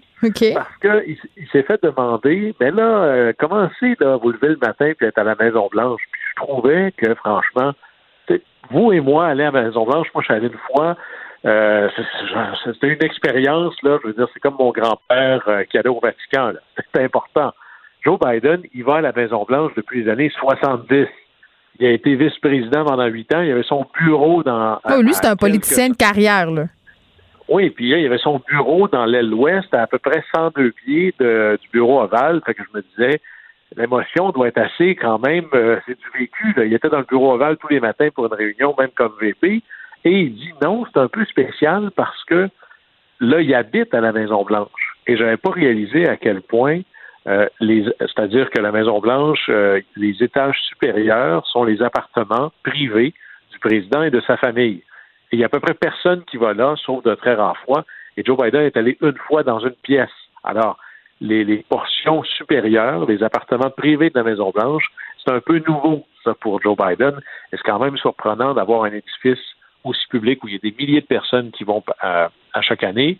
Même comme vice-président, ton bureau est là et il y a encore des morceaux de cette maison absolument fameuse qui restent privés, même pour l'entourage hmm. quotidien du président. Hmm. Bon, ben, ce que je comprends aussi, c'est que ça fait du bien, euh, ce changement de ton et un peu d'ouverture euh, de la part du nouveau président euh, Joe Biden. Là, tu voulais aussi qu'on se parle de la mairie de New York. Oui, alors, bon, nous, il y a des municipales au Québec en mhm. novembre 2021, à New York aussi. Et là, on suit ça parce que ça reste la plus grande ville aux États-Unis. Moi, je dis souvent, il y a, si on fait bouillir, là, comme du sirop d'érable, il y a deux villes dans le monde, là. Euh, il y a Londres et New York. C'est 8,5 millions d'habitants à peu près à New York. C'est une capitale financière du monde. Alors, c'est pas rien, là, qui va diriger les, vues de la ville. Et c'est une ville passablement démocrate, on sait ça, et on pourrait imaginer que dans ces temps-ci, que c'est probablement un démocrate qui va gagner. Donc, la vraie élection, ou l'élection avant l'élection, c'est la primaire démocrate. Un peu comme si vous gagnez la primaire du Parti libéral dans Westmount, vos chances de finir député Westmount sont plutôt bonnes. Alors là, à la primaire démocrate à Westmount, il y a un candidat qui est Andrew Yang. Et peut-être que le nom vous dit quelque chose vaguement, il était complètement inconnu de la population générale. C'est un entrepreneur à succès, là, Silicon Valley, et euh, assez jeune, et il s'est présenté comme s'il était sorti de nulle part à la euh, aux primaires démocrates pour la présidentielle. Bon, ça n'a pas fonctionné, mais il s'est retiré assez tôt. mais il a vraiment fait, d'abord, il était le candidat chouchou de Silicon Valley, il était le candidat chouchou à la fois de certains républicains et de certains démocrates, et il avait des idées absolument révolutionnaires, comme par exemple créer un revenu minimum garanti, entre autres parce qu'avec l'accélération des technologies, pensez à la voiture sans chauffeur, par exemple, ben, il va y avoir tellement moins d'emplois que cette idée de se donner collectivement de la richesse par l'emploi, c'est assis sur du temps emprunté, ça. Et il a fait un livre absolument génial qui s'appelle La guerre contre le monde ordinaire, qui se retrouve à être la conséquence non souhaitée des avancées technologiques. Alors, il se présente à la mairie de New York. Et là, on se disait, bon, ben, ça a une chance de marcher, cette affaire-là? Non, c'est une machine à lever de l'argent. Il est présentement à peu près au tiers des votes dans une course où est-ce qu'il y a beaucoup de candidats. Alors, mettez ça sur votre radar. Andrew Yang, avec le hashtag le Yang Gang. Toi, ton argent est sur lui, c'est ce que je comprends. Tu penses qu'il y a de bonnes chances de remporter? Mais à date, euh, il surprend beaucoup parce que, en gros, dans les sondages, il est entre 25 et 30% dans une primaire où est-ce que lui partait à peu près de zéro. Il n'y a aucune expérience ben comme administrateur public, aucune, aucune expérience municipale, mais la notoriété, la capacité de lever des fonds, on s'en parlait hier, de faire de lui euh, un, leader, en tout cas dans cette course-là. Alors c'est à suivre. Mm. On est vraiment avec un candidat des idées de la modernité. Alors, faut, faut suivre ça. Oui, puis on s'en, on s'en parlait hier, euh, Guillaume, je disais, euh, de cette notoriété-là qui peut être euh, vraiment très, très importante quand vient le temps d'aller voter des candidats dont on n'aurait jamais pensé qu'il allait passer.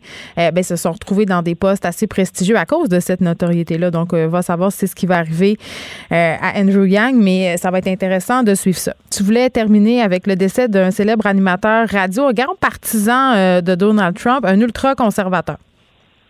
Rush Limbaugh. Et il n'y a probablement pas d'animateurs radio dans l'histoire des États-Unis qui ont été plus influents et plus déterminants dans la, je vous dirais, l'avancée, le succès, l'influence des conservateurs et des républicains aux États-Unis.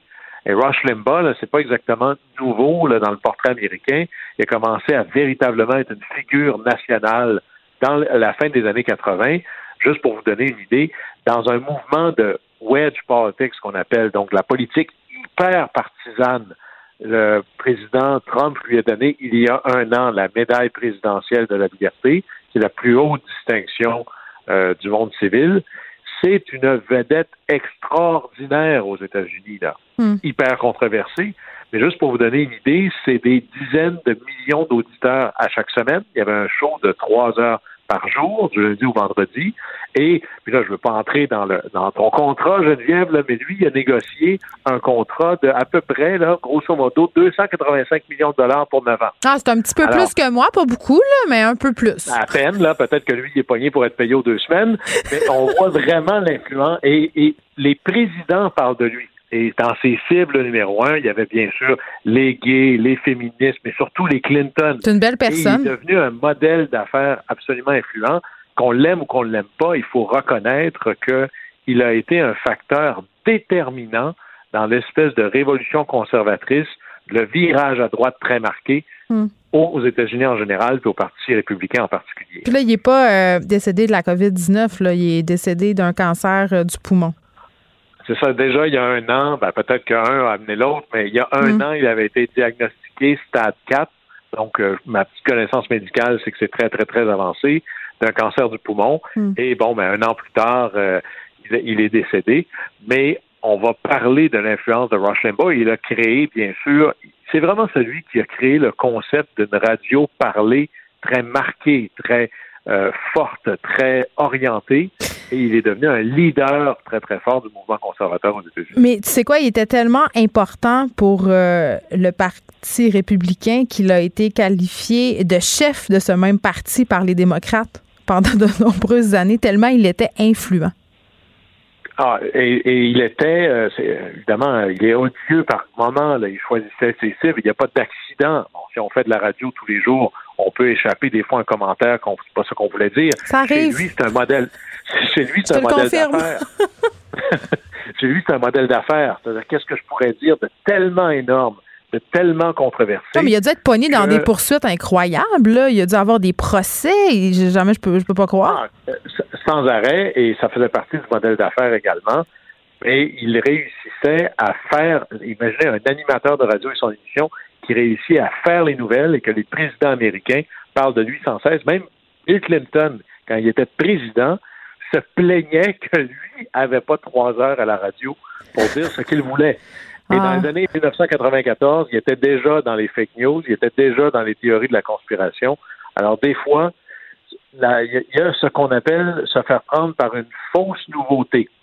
On n'a rien inventé. D'ailleurs, l'histoire des idées, c'est les, notes de votre page de Platon. Et quand je vois des théories de la conspiration sur des, blogs sur Internet ou encore des blogs sur YouTube, je me hmm. dis, ah, voilà des émules de Roche Limpa. Bon, et euh, est-ce que tu trouves pas ça un peu problématique qu'on le célèbre autant que ça aujourd'hui, malgré ses positions ultra-conservatrices? c'est même pas ses positions à la limite conservatrices, mais aussi ses, accusations ah. Euh, c'est ça, là, tu me, caches, tu me cachais ça, Guillaume, tout au long du euh, segment. non, là, j'avoue que ce serait dur de cacher quelque chose de la vie de Rush Je voulais qu'on l'aborde, pour, pour ça c'est pas tant, il euh, n'y a rien à célébrer, hein, sinon euh, quelqu'un dira peut-être que le Saint-Esprit a fini par voir clair, hmm. mais de reconnaître son influence, qu'elle soit bonne ou maléfique dans son cas, mais on ne peut pas penser la politique américaine dans les 30 dernières années sans avoir un gros morceau sur le phénomène Rush Limbaugh et son influence sur la vie politique américaine. Alors, ça nous permet à tout le moins de voir que cette espèce de dérive que certains disent le Trumpisme, pas exactement nouveau. Vous pouvez hmm. trouver des racines de ça à tout le moins dans les années 80. Bon, il avait 70 ans. Guillaume Lavoie, merci. On se reparle demain. Au plaisir. Vous écoutez Geneviève Peterson. Cube Radio. On est avec Madeleine, puis l'autre côté. Salut, Madeleine. Allô? Bon, j'imagine euh, que tu as suivi avec avidité ce point de presse euh, hier et que tu t'es attardé sur chacune des mesures d'assouplissement qui ont été annoncées par le gouvernement Legault? Ben, euh, c'est sûr que bon, je, je l'ai regardé, mais euh, j'ai fermé la télé assez vite parce que moi, je commence à être, euh, être un peu tannée, Geneviève. Mais je pense que t'es pas la seule. Il y a beaucoup de personnes qui étaient très, très déçues, très, très fâchées à la suite des annonces et qui prétendent qu'on devrait adopter une autre stratégie par rapport à la lutte pandémique. Là, on sait que les vaccins se font attendre. Il y a des pays quand même qui ont adopté des stratégies différentes là, par rapport au confinement, dont celle de confiner les gens vulnérables euh, et permettre des assouplissements plus, grands pour les gens moins à risque. Mais ça, ça fait quand même pas l'unanimité dans la population, si jamais on décidait qu'on fait ça, parce qu'on l'a vu, euh, Madeleine, avec les CHSLD au printemps, euh, on a enfermé, entre guillemets, les vieux. Et très, très vite, là, il y a toute une discussion sur l'agisme, sur le fait qu'ils étaient pénalisés. C'est quand même délicat là, comme, comme stratégie. Oui, c'est vraiment délicat. Puis je pense que durant toute l'année, ben on, a changé un peu de cap là. Tu sais, tous mm. individuellement, on a euh, bon pour quelle stratégie pour nous serait la meilleure. En tout cas, on a vraiment tergiversé. On a essayé de voir c'était quoi les meilleures stratégies qu'on pensait pour nous. Mais là, mm. moi, je suis rendue à un point dans ma réflexion, Geneviève, où je pense qu'on devrait effectivement euh, confiner les gens plus vulnérables, là, puis euh, vraiment laisser libre cours aux, jeunes, aux personnes moins vulnérables, de sortir dehors parce que les répercussions sur la santé mentale euh, ça commence à se faire très lourde. Puis je, peux te parler personnellement, Geneviève, là, moi je fais beaucoup d'anxiété, puis ça commence à être bien lourd. Là, puis je sais que mon anxiété serait moins pire si je pouvais aller voir mes amis, puis si je pouvais être en contact avec d'autres personnes que ma mère, parce que c'est la seule personne que je peux voir. Fait que tu sais, c'est. C'est quoi, tu l'aimes pas, ta mère? Tu l'aimes plus?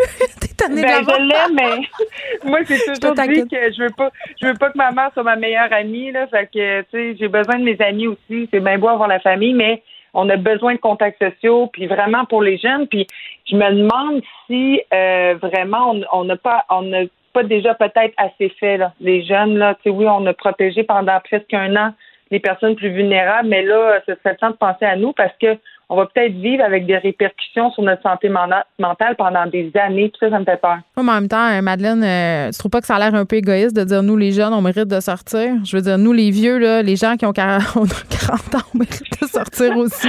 Moi, j'ai envie de sortir. J'ai 38, je veux sortir, je veux vivre, euh, je veux voir ma mère. À la limite, moi, ma mère, elle, habite à 500 km.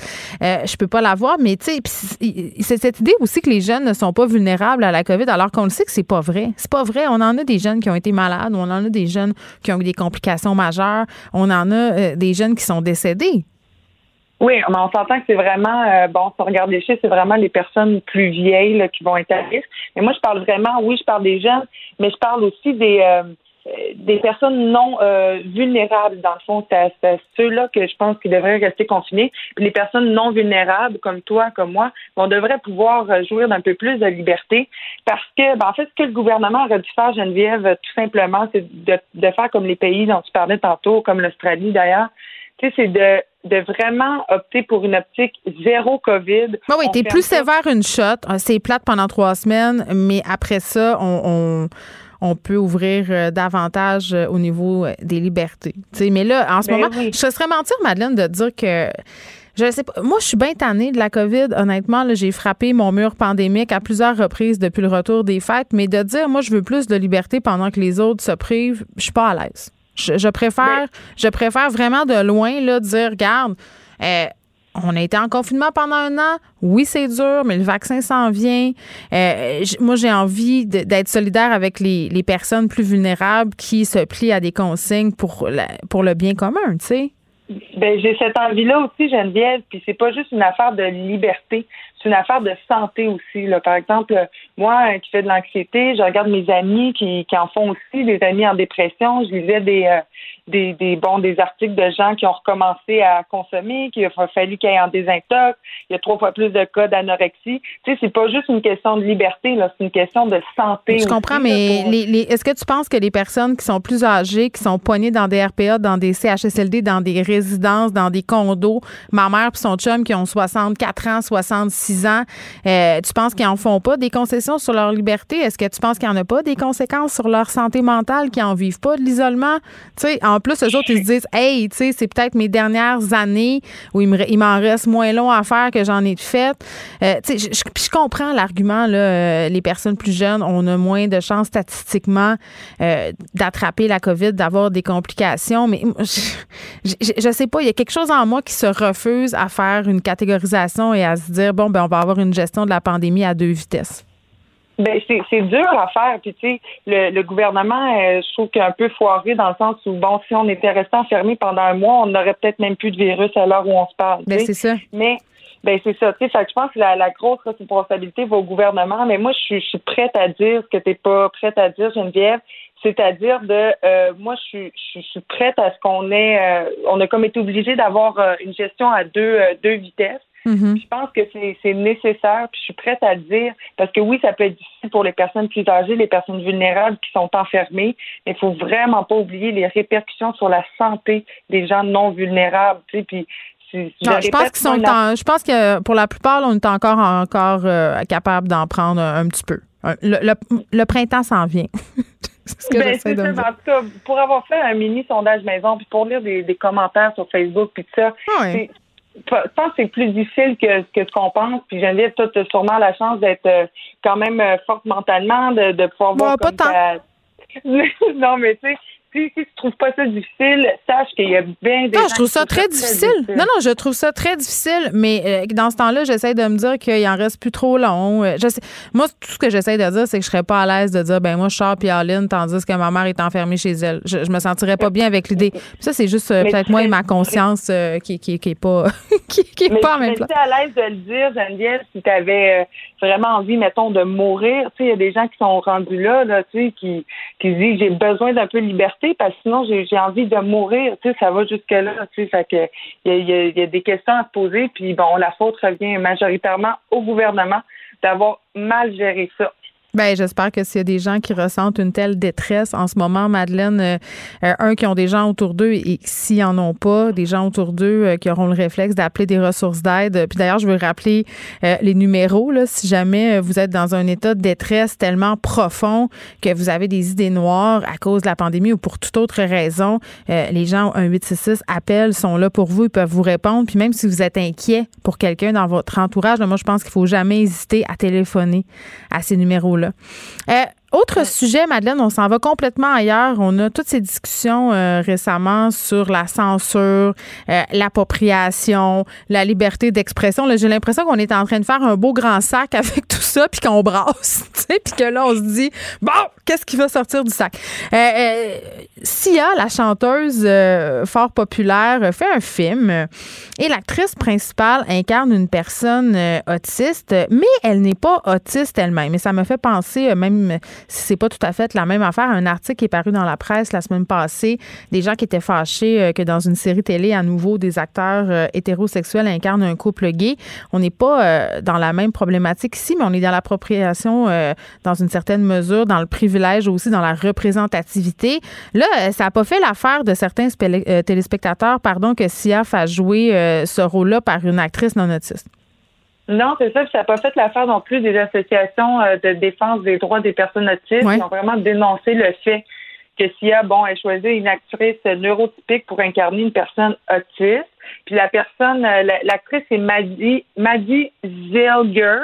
Euh, je ne sais pas si vous la connaissez, mais en tout cas, si vous connaissez un peu Sia, ce qu'elle chante ça dans ses clips vidéo, c'est toujours pas mal la même fille qu'on peut voir grandir dans la dans toutes les clips vidéo de Sia. Mais c'est cette même actrice-là. Puis bon, Sia a dit, elle s'est défendue, bon, en disant qu'elle avait recruté une, une jeune euh, autiste une personne non autiste, euh, une personne autiste non verbale, pardon, mais que cette euh, actrice-là s'est désistée. Fait qu'elle est allée avec euh, son, son choix, là, sa, collaboratrice avec qui elle collabore souvent, hmm. Maddie Zilger. Donc, c'est ça. Mais, mais le problème, c'est quoi? C'est le manque d'acteurs qui n'ont pas une condition neurotypique à l'écran. Puis je vais poser une question parce que je sais qu'il y a plein de gens qui se la posent là. c'est une question super délicate, mais je vais la poser quand même. Est-ce que une personne euh, atteinte du spectre de l'autisme, puis je dis ça, puis en même temps, je suis consciente qu'il y a tellement de degrés d'autisme, puis tout ça. Fait que dans le fond, je réponds à ma propre question. Euh, une personne qui n'est pas neurotypique aurait pu incarner ce rôle-là, dans le fond. C'est, Parce que la question que les gens se posent, c'est OK, mais une personne autiste, est-ce qu'elle peut jouer au cinéma? Mais je pense que oui, là. Oui, oui, oui, elle peut, puis surtout quand c'est des rôles qui, qui, qui, qui fit avec sa, sa condition à cette personne-là aussi, tu sais. On l'avait vu dans le film de Louise Archambault. Euh, je sais pas si vous vous en souvenez. Oui, mais on a Marc Bellan qui a incarné euh, une personne trisomique dans Annie et ses hommes euh, pendant des années. Est-ce qu'il aurait fallu que ça soit un vrai trisomique? Parce qu'à un moment donné, un ben, acteur. Ça, aurait pu. Moi, je pense que, bon, les acteurs peuvent jouer pas mal tous les rôles. Je pense que ça se peut. Mais là où est le problème, c'est que, mettons, une, une actrice qui est pas neurotypique, donc neuroatypique, elle, elle n'aurait jamais vraiment la chance de jouer quelqu'un de neurotypique. Tu sais, c'est là mon petit malaise aussi. Tu sais, je parle aussi des acteurs, euh, des acteurs, des actrices homosexuels, mais c'est quand même rare qu'ils ont la chance de jouer des personnages euh, hétérosexuels. Fait que je trouve que c'est là le problème, qu'il y a un petit manque d'équité. C'est que, bon, les personnes hétéros, euh, les personnes, bon, neurotypiques, peuvent jouer bon des rôles euh, neuro-atypiques, peuvent jouer des rôles homosexuels, mais c'est plus rare qu'on voit le contraire.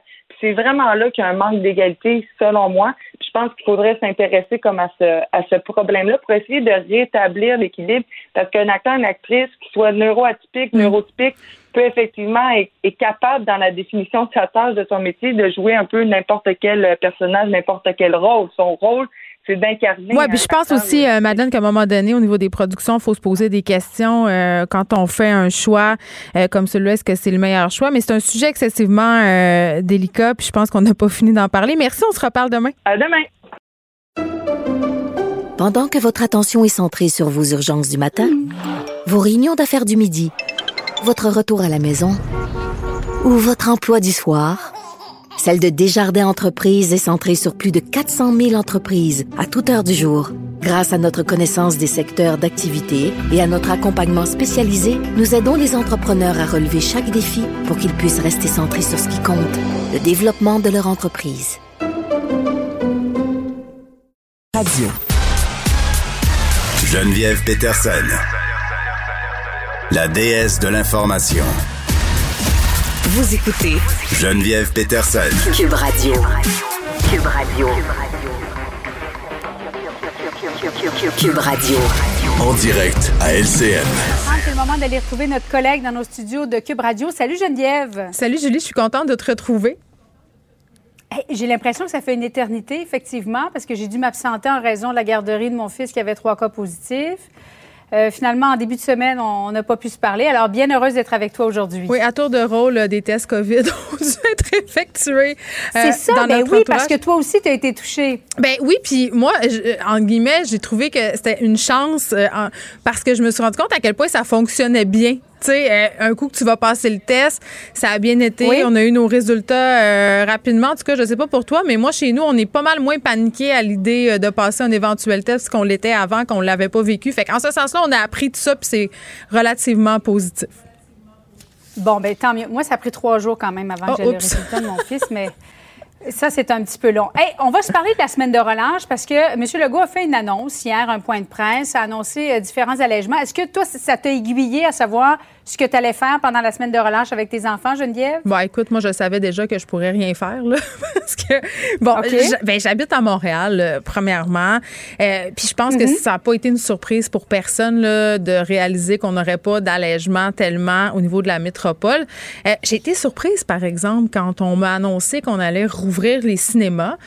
Euh, et là, j'annonce tout de suite mon conflit d'intérêts. Il y a une partie de moi qui se disait Yes, mon film La déesse des mouches à feu va être à nouveau à l'affiche quand ça va rouvrir. Mais eh bien, justement, Geneviève, puisque tu en parles, le premier ministre en a parlé de ton film hier. On va, on va l'écouter ensemble. Vous pouvez en profiter pour aller voir des films québécois. Il y a entre autres La déesse des mouches à feu d'Anaïs Barbeau-Lavalette qui devrait être à l'affiche.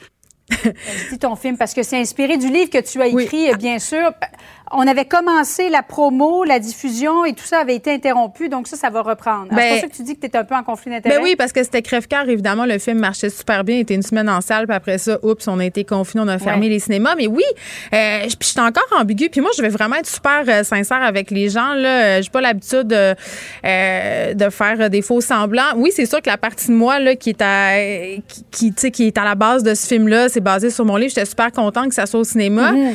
Mais la citoyenne en moi puis la personne qui commente l'actualité depuis déjà 11 mois se posait des questions sur cette décision. Parce que pour faire des entrevues régulièrement avec des virologues, avec des spécialistes en santé publique, euh, je suis pas certaine que d'aller s'asseoir dans un cinéma avec le masque, les nouveaux variants, ça soit si tant une bonne idée. Je sais pas si je me sentirais à l'aise d'y aller pendant la semaine de relâche. C'est pour vrai, là, moi, j'ai pas encore pris ma décision à savoir si j'allais aller euh, dans un cinéma. Je sais par contre que maintenant, il y a quelque chose qui s'appelle le Popcorn Gate. Là, on pourra pas manger de popcorn. Et c'est avec ça. Là, on comprend que le popcorn, ça coûte rien si on le savait déjà, mais je savais pas que c'était vraiment grâce au popcorn que les salles de cinéma ah. faisaient beaucoup, beaucoup d'argent. Comment, Julie, tu t'en doutais pas un peu quand tu payais ton popcorn 32, oui, 32 piastres, mais c'est parce que oui, oui, ça fait longtemps que je suis pas allée au cinéma, je vais, je vais t'avouer. Mais en même temps, il y a tout un pan de la culture notamment le théâtre euh, et autres représentations qui se disent ben pourquoi les salles de cinéma et pas nous? Ben j'ai comprends euh, d'être fâché parce que c'est vrai que en quelque part puis là tu sais aussi là il faut se dire que peu importe la décision que le gouvernement va prendre, peu importe les décisions qui auraient été prises, il y aurait toujours des gens qui auraient été laissés pour compte. c'est comme si on peut pas gagner. Il y a mhm. toujours des gens qui ont l'impression que eux ça serait différent puis que leur cette cœur est sécuritaire, mais c'est vrai que pour la question des théâtres, c'est particulièrement crève-cœur. J'ai envie de te dire que c'est crève-cœur aussi quand j'entends M. Legault dire ben je pense que les enfants vont aimer mieux le cinéma. c'est comme s'il disait que le théâtre, c'est plate. Alors que le théâtre, c'est pas plate du tout et que ces lieux-là, ce sont des lieux quand même, somme toute, assez sécuritaires. Il y a eu des tests qui ont été faits euh, dans des théâtres. Euh, tu sais, la, ventilation est bonne, il y a la distanciation sociale. Puis au théâtre, Julie, il n'y en a pas de popcorn. Tu sais, donc il n'y a, pas, euh, y a pas ce débat-là. Donc je les comprends d'être déçus, je les comprends d'être choqués en même temps. Est-ce qu'il y aurait eu des, des, des, pièces à nous présenter? Je ne sais pas. Peut-être des choses déjà rodées, là, mais je, me pose la question. Mm-hmm. Les piscines aussi, on se parle-tu des piscines?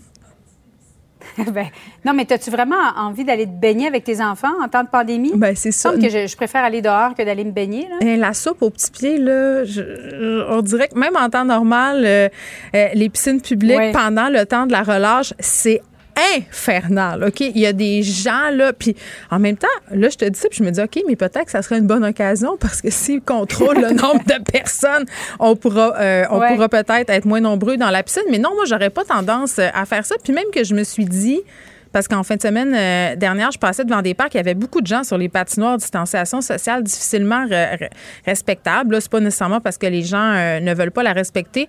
Moi, je suis rendue au stade où je me dis, ben écoute, si je vais glisser avec mes enfants puis qu'il y a plein de gens sur le dessus euh, de la colline, ben je vais mettre un masque. C'est ça qui va se passer. Bien, dehors, effectivement. c'est moins problématique dehors, mais il y a concentration de patineurs et euh, euh, ceux, qui, euh, ceux qui aiment bien glisser, notamment au Parc La Fontaine où je vais, là, pas loin de chez nous. mais bon, ce que... tu veux? Une semaine de relâche, ça peut être long si on a juste patinage et la glisse aussi comme activité. Là. Julie, c'est juste cinq jours. C'est juste cinq jours. C'est pour vrai, là, je pense qu'on est capable de se débrouiller. Je, pense qu'on est capable. On ne mourra pas. C'est ça. Il y a des choses pires que ça. Ça difficile de plaire à tout le monde. Exactement. Voilà. Merci beaucoup, Geneviève. Bon après-midi à toi. Merci. Pendant que votre attention est centrée sur cette voix qui vous parle ici, ou encore là, tout près ici, très loin là-bas, ou même très, très loin, Celle de Desjardins Entreprises est centrée sur plus de 400 000 entreprises partout autour de vous. Depuis plus de 120 ans, nos équipes dédiées accompagnent les entrepreneurs d'ici à chaque étape pour qu'ils puissent rester centrés sur ce qui compte, la croissance de leur entreprise.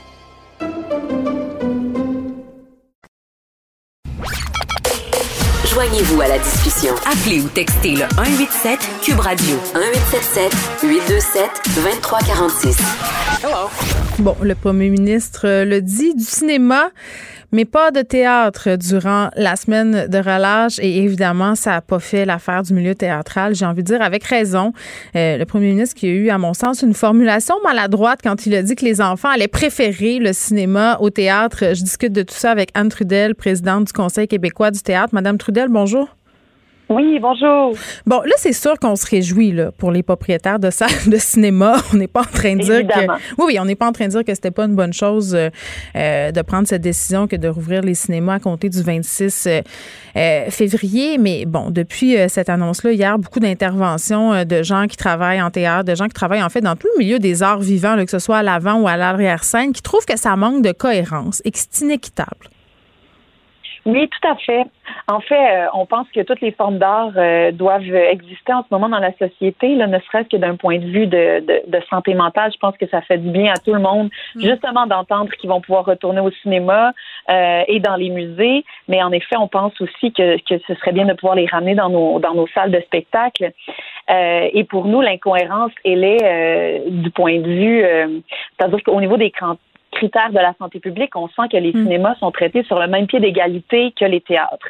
Alors donc, euh, l'iniquité en ce moment, euh, puis l'injustice qu'on ressent, c'est que donc en zone rouge, les cinémas vont rouvrir, mais nos salles de théâtre doivent euh, doivent demeurer fermées en ce moment. C'est quoi la raison? Ben en fait, on sent que la, la la raison derrière tout ça, c'est le, le, besoin de préparation des productions euh, qui se répètent en ce moment à se, à se mettre en branle pour, euh, pour, euh, pour être présentées devant les spectateurs. Ben, ben c'est ça, Madame Trudel. Moi, je me posais vraiment la question quand j'ai vu la grogne du milieu théâtral. Je me disais, OK, mettons qu'on qu'on se donnait le go pour pas faire de mauvais jeu de mots. Mm-hmm. Mettons qu'on vous disait, allez-y, ouvrez, auriez-vous du matériel à, présenter? On monte pas un spectacle sur un dix scènes, tout à fait. Ben, écoutez, les répétitions ont continué d'avoir lieu là, dans l'ensemble des, ah, euh, des, des, théâtres. Euh, c'était, c'était permis là, au même titre que les tournages de, de films. Donc, mm. euh, les artistes ont pu continuer à travailler dans les salles de répétition. Donc, il y a des choses qui se préparent en ce moment, justement euh, en prévision de la reprise de nos activités. Après, ce qu'il faut comprendre, c'est que oui, en effet, là, on peut pas se retourner sur un scène. Ça nous prend un moment de, de remise sur pied pour aussi vendre des billets, puis bon, bien mettre le spectacle en scène et tout. Euh, mais euh, ça n'empêche pas que là, ce qu'on entend, c'est que les cinémas vont de il y a une grande possibilité que les, cinémas demeurent ouverts après la relâche. Et donc là, nous, euh, ce qu'on demande, c'est que avec cette période de de préparation-là, on puisse déjà avoir une date de, d'ouverture en hmm. zone rouge. Donc, on en est plus sur le principe. Pour pouvoir vous préparer. Ouverture, fermeture en zone rouge. Oui, puis si on le fait dès maintenant, ben dans trois semaines, hmm. euh, euh, on sera prêt. Les spectacles qui, sont prévus dans, dans trois semaines pourront être présentés. Hmm. Donc, euh, tu sais, pour nous, c'est important de le savoir maintenant. Alors, si on ouvre les cinémas en zone rouge, ouvrons les salles de spectacle en zone rouge, théâtre, euh, spectacle de danse, cirque, etc. Ben, les humoristes aussi. Et les humoristes, la musique, euh, les, les arts vivants, euh, il y a beaucoup de formes d'arts vivants. Mhm. Et donc, je pense qu'on réclame un peu toute la même affaire, c'est-à-dire qu'au niveau du principe, qu'on soit, qu'on soit, qu'on nous permette d'ouvrir en zone rouge avec évidemment la mhm. préparation qui est requise. Puis de se faire dire que les enfants vont mieux aimer aller au cinéma, est-ce qu'il n'y a pas là une certaine, un certain message de hiérarchisation de la culture ou Ben écoutez, peut-être que le, que le premier ministre a ses préférences. Après, comme vous le disiez si bien, euh, on pense que c'était très maladroit de l'amener ainsi. Évidemment que ça, ça a blessé euh, le milieu théâtral. parce que les enfants aiment bien le théâtre en général. C'est une activité qui est assez populaire. puis il y a des matinées de théâtre, il y a toutes sortes de choses qui auraient pu être organisées là. Oui, puis le théâtre, le théâtre jeunesse est très très inventif. Il, est très très vivant aussi.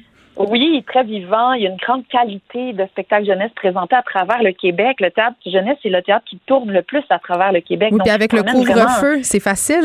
c'est le jour. Exactement. C'est peut-être le théâtre qui, en ce moment, se mm. prête le mieux euh, aux, aux, règles sanitaires en vigueur. Puis, tu sais, comme il y a une grande qualité de, de, de, de de films pour enfants. Il y a une mm. grande diversité, une grande qualité aussi de théâtre. Fait qu'on pense que ça aurait pu participer aussi à diversifier les activités pour les familles et les enfants dans le temps de la relâche.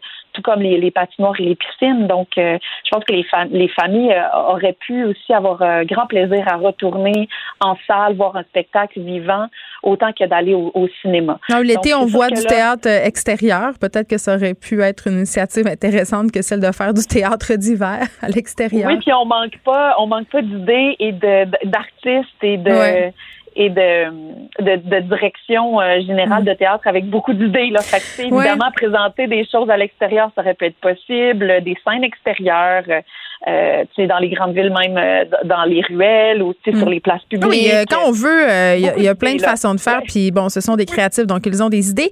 par exemple, je veux qu'on se parle de rentabilité parce que moi, je me, je me, posais vraiment la question. Puis là, on a vu les directeurs de salles de cinéma s'insurger parce qu'on n'aurait pas le droit de vendre du popcorn. Ça, c'est une chose. Mm-hmm. Mais au théâtre, on le sait, c'est difficile.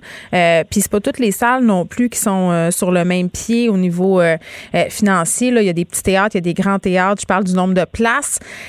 Oui. C'est pas toutes les salles qui seraient rentables avec le nombre maximal de personnes permises non plus. Là, ça aussi, euh, c'est quelque chose à laquelle il va falloir s'attarder tôt ou tard. Ben, c'est sûr qu'il y a un déséquilibre entre les petites salles et les ben grandes salles. Euh, malgré que le milieu est très solidaire puis qu'on essaie toujours de trouver des solutions qui peut euh, qui peut correspondre aux différentes mm. réalités là, des, des, petites salles et des grandes salles.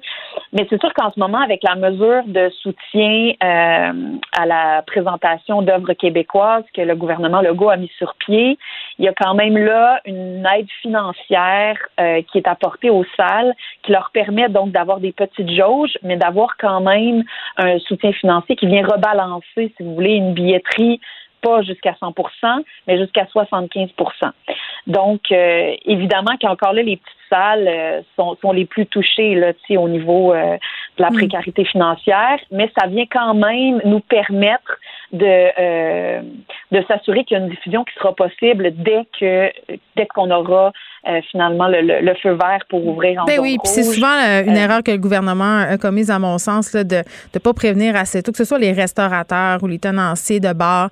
À un moment mhm. donné, annoncer vos couleurs que les gens puissent se préparer. Anne Trudel, merci, qui est présidente du Conseil québécois du théâtre. Puis j'ai envie de vous souhaiter bonne chance. On a très hâte de vous retrouver. Le, le commentaire de Danny Saint-Pierre, un chef pas comme les autres. Hello, Danny. Hello. Écoute, de nouvelles de dernière heure, euh, quand même, qui fait grand bruit. 21 succursales du quincailler Patrick Morin sont vendues au groupe Turcotte et Home Hardware dans une transaction de plusieurs centaines euh, de millions de dollars. Et là, la question qu'il va falloir se poser, c'est est-ce que c'est un écran de fumée pour éviter de dire que des Ontariens ont racheté un fleuron québécois? Ben, écoute, arrêtez les presses. Ils sont déjà partis. Arrêtez les presses. c'est déjà dans le journal de Montréal. ben, tu vois, moi, euh, je connaissais pas ça, Patrick Morin. Euh... Faut sortir de l'île, je pense. Ben, je suis sorti de l'île une couple de fois, là, ça m'est arrivé. C'est ça. J'ai commencé à remarquer ça sur, euh, sur les autoroutes euh, il y a de cela quelques années. J'ai l'impression que cette entreprise-là, qui est une belle grosse entreprise, on parle de 1500 travailleurs, beaucoup de succursales, ben, c'est monté probablement pour être intéressante à acquérir. Puis, tu sais, quand on regarde la tendance du marché, où tu as des joueurs qui arrivent ici, puis ils font l'acquisition de petites chaînes, ben, ça s'inscrit dans une tendance qui qui est très lourde, puis qui est tout à fait normale, je pense, dans les, euh, les conditions du marché. Mais c'est triste quand même. Pourquoi c'est triste? Euh, la famille Morin, là, ça fait trois générations qu'ils font ça. Ils ont réussi à vendre leur bundle. Ah, c'est pas triste pour eux. Ben, moi, je suis super content pour eux. Puis, tu sais, ouais. euh, Home Hardware, ben, c'est une entreprise qui est canadienne. Euh, il y a du ah, monde là, C'est pas québécois? Non, c'est pas québécois, mais en même temps, pour ça que qui l'aurait acheté au Québec, admettons? Mais ben, toi puis moi, là, si on colle nos deux chèques ah de paye ensemble, on est correct, tu penses? Ben oui, on aurait pu appeler ça les quincailleries. On va te le dire. oui. Ça. Ah, tu veux acheter du, du grout? Danny veut vraiment que notre segment s'appelle On va te le dire. On aurait l'air de des donneurs de leçons. Ben non, voyons donc, on n'est pas bien pensant du tout. On est du bon ah, monde. Je sais pas. On s'en vient pas mal mes taxes, mes comptes Metallica. Ah ben non, ben non. mais là, euh, j'aimais ça. Moi, le fait que la famille euh, Morin a réussi à vendre son truc, moi, je me demandais, c'est qui Patrick Morin? là, je l'imaginais, j'étais comme, euh, y a-tu notre âge, admettons? Non, c'est sûr que non. ben non, il est peut-être un peu plus vieux, tu sais. Attends, mais ça me fait penser, je racontais à Benoît, Benoît Dutrisac hier que j'étais en train de faire une rétrospective de vieux films, puis tu me fais penser à ça quand tu me dis c'est qui Patrick Morin? J'ai écouté le film sur le fondateur des, euh, de la chaîne McDonald's. Je l'avais pas ah encore ah oui, de Ray Kroc, euh, de founder. Oui, qu'on se rende compte que c'est pas vraiment lui finalement qui a pensé à tout ça. Là. Écoute, c'est un astucieux lui. euh, tu sais quand tu me dis euh, c'est qui Patrick Morin, moi je savais pas c'était qui cet homme-là, Ray Kroc, et je te dirais que je, je sais pas, j'ai comme un petit mal à retourner au McDo. Mais c'était tout qu'un loser, Ray Kroc. Souvenons-nous, pour les gens qui n'ont pas vu le film, là. Euh, vendeur itinérant, euh, marié avec une femme, désespéré de le voir partir sa route, essayer de vendre des machines à milkshake avec de la poudre.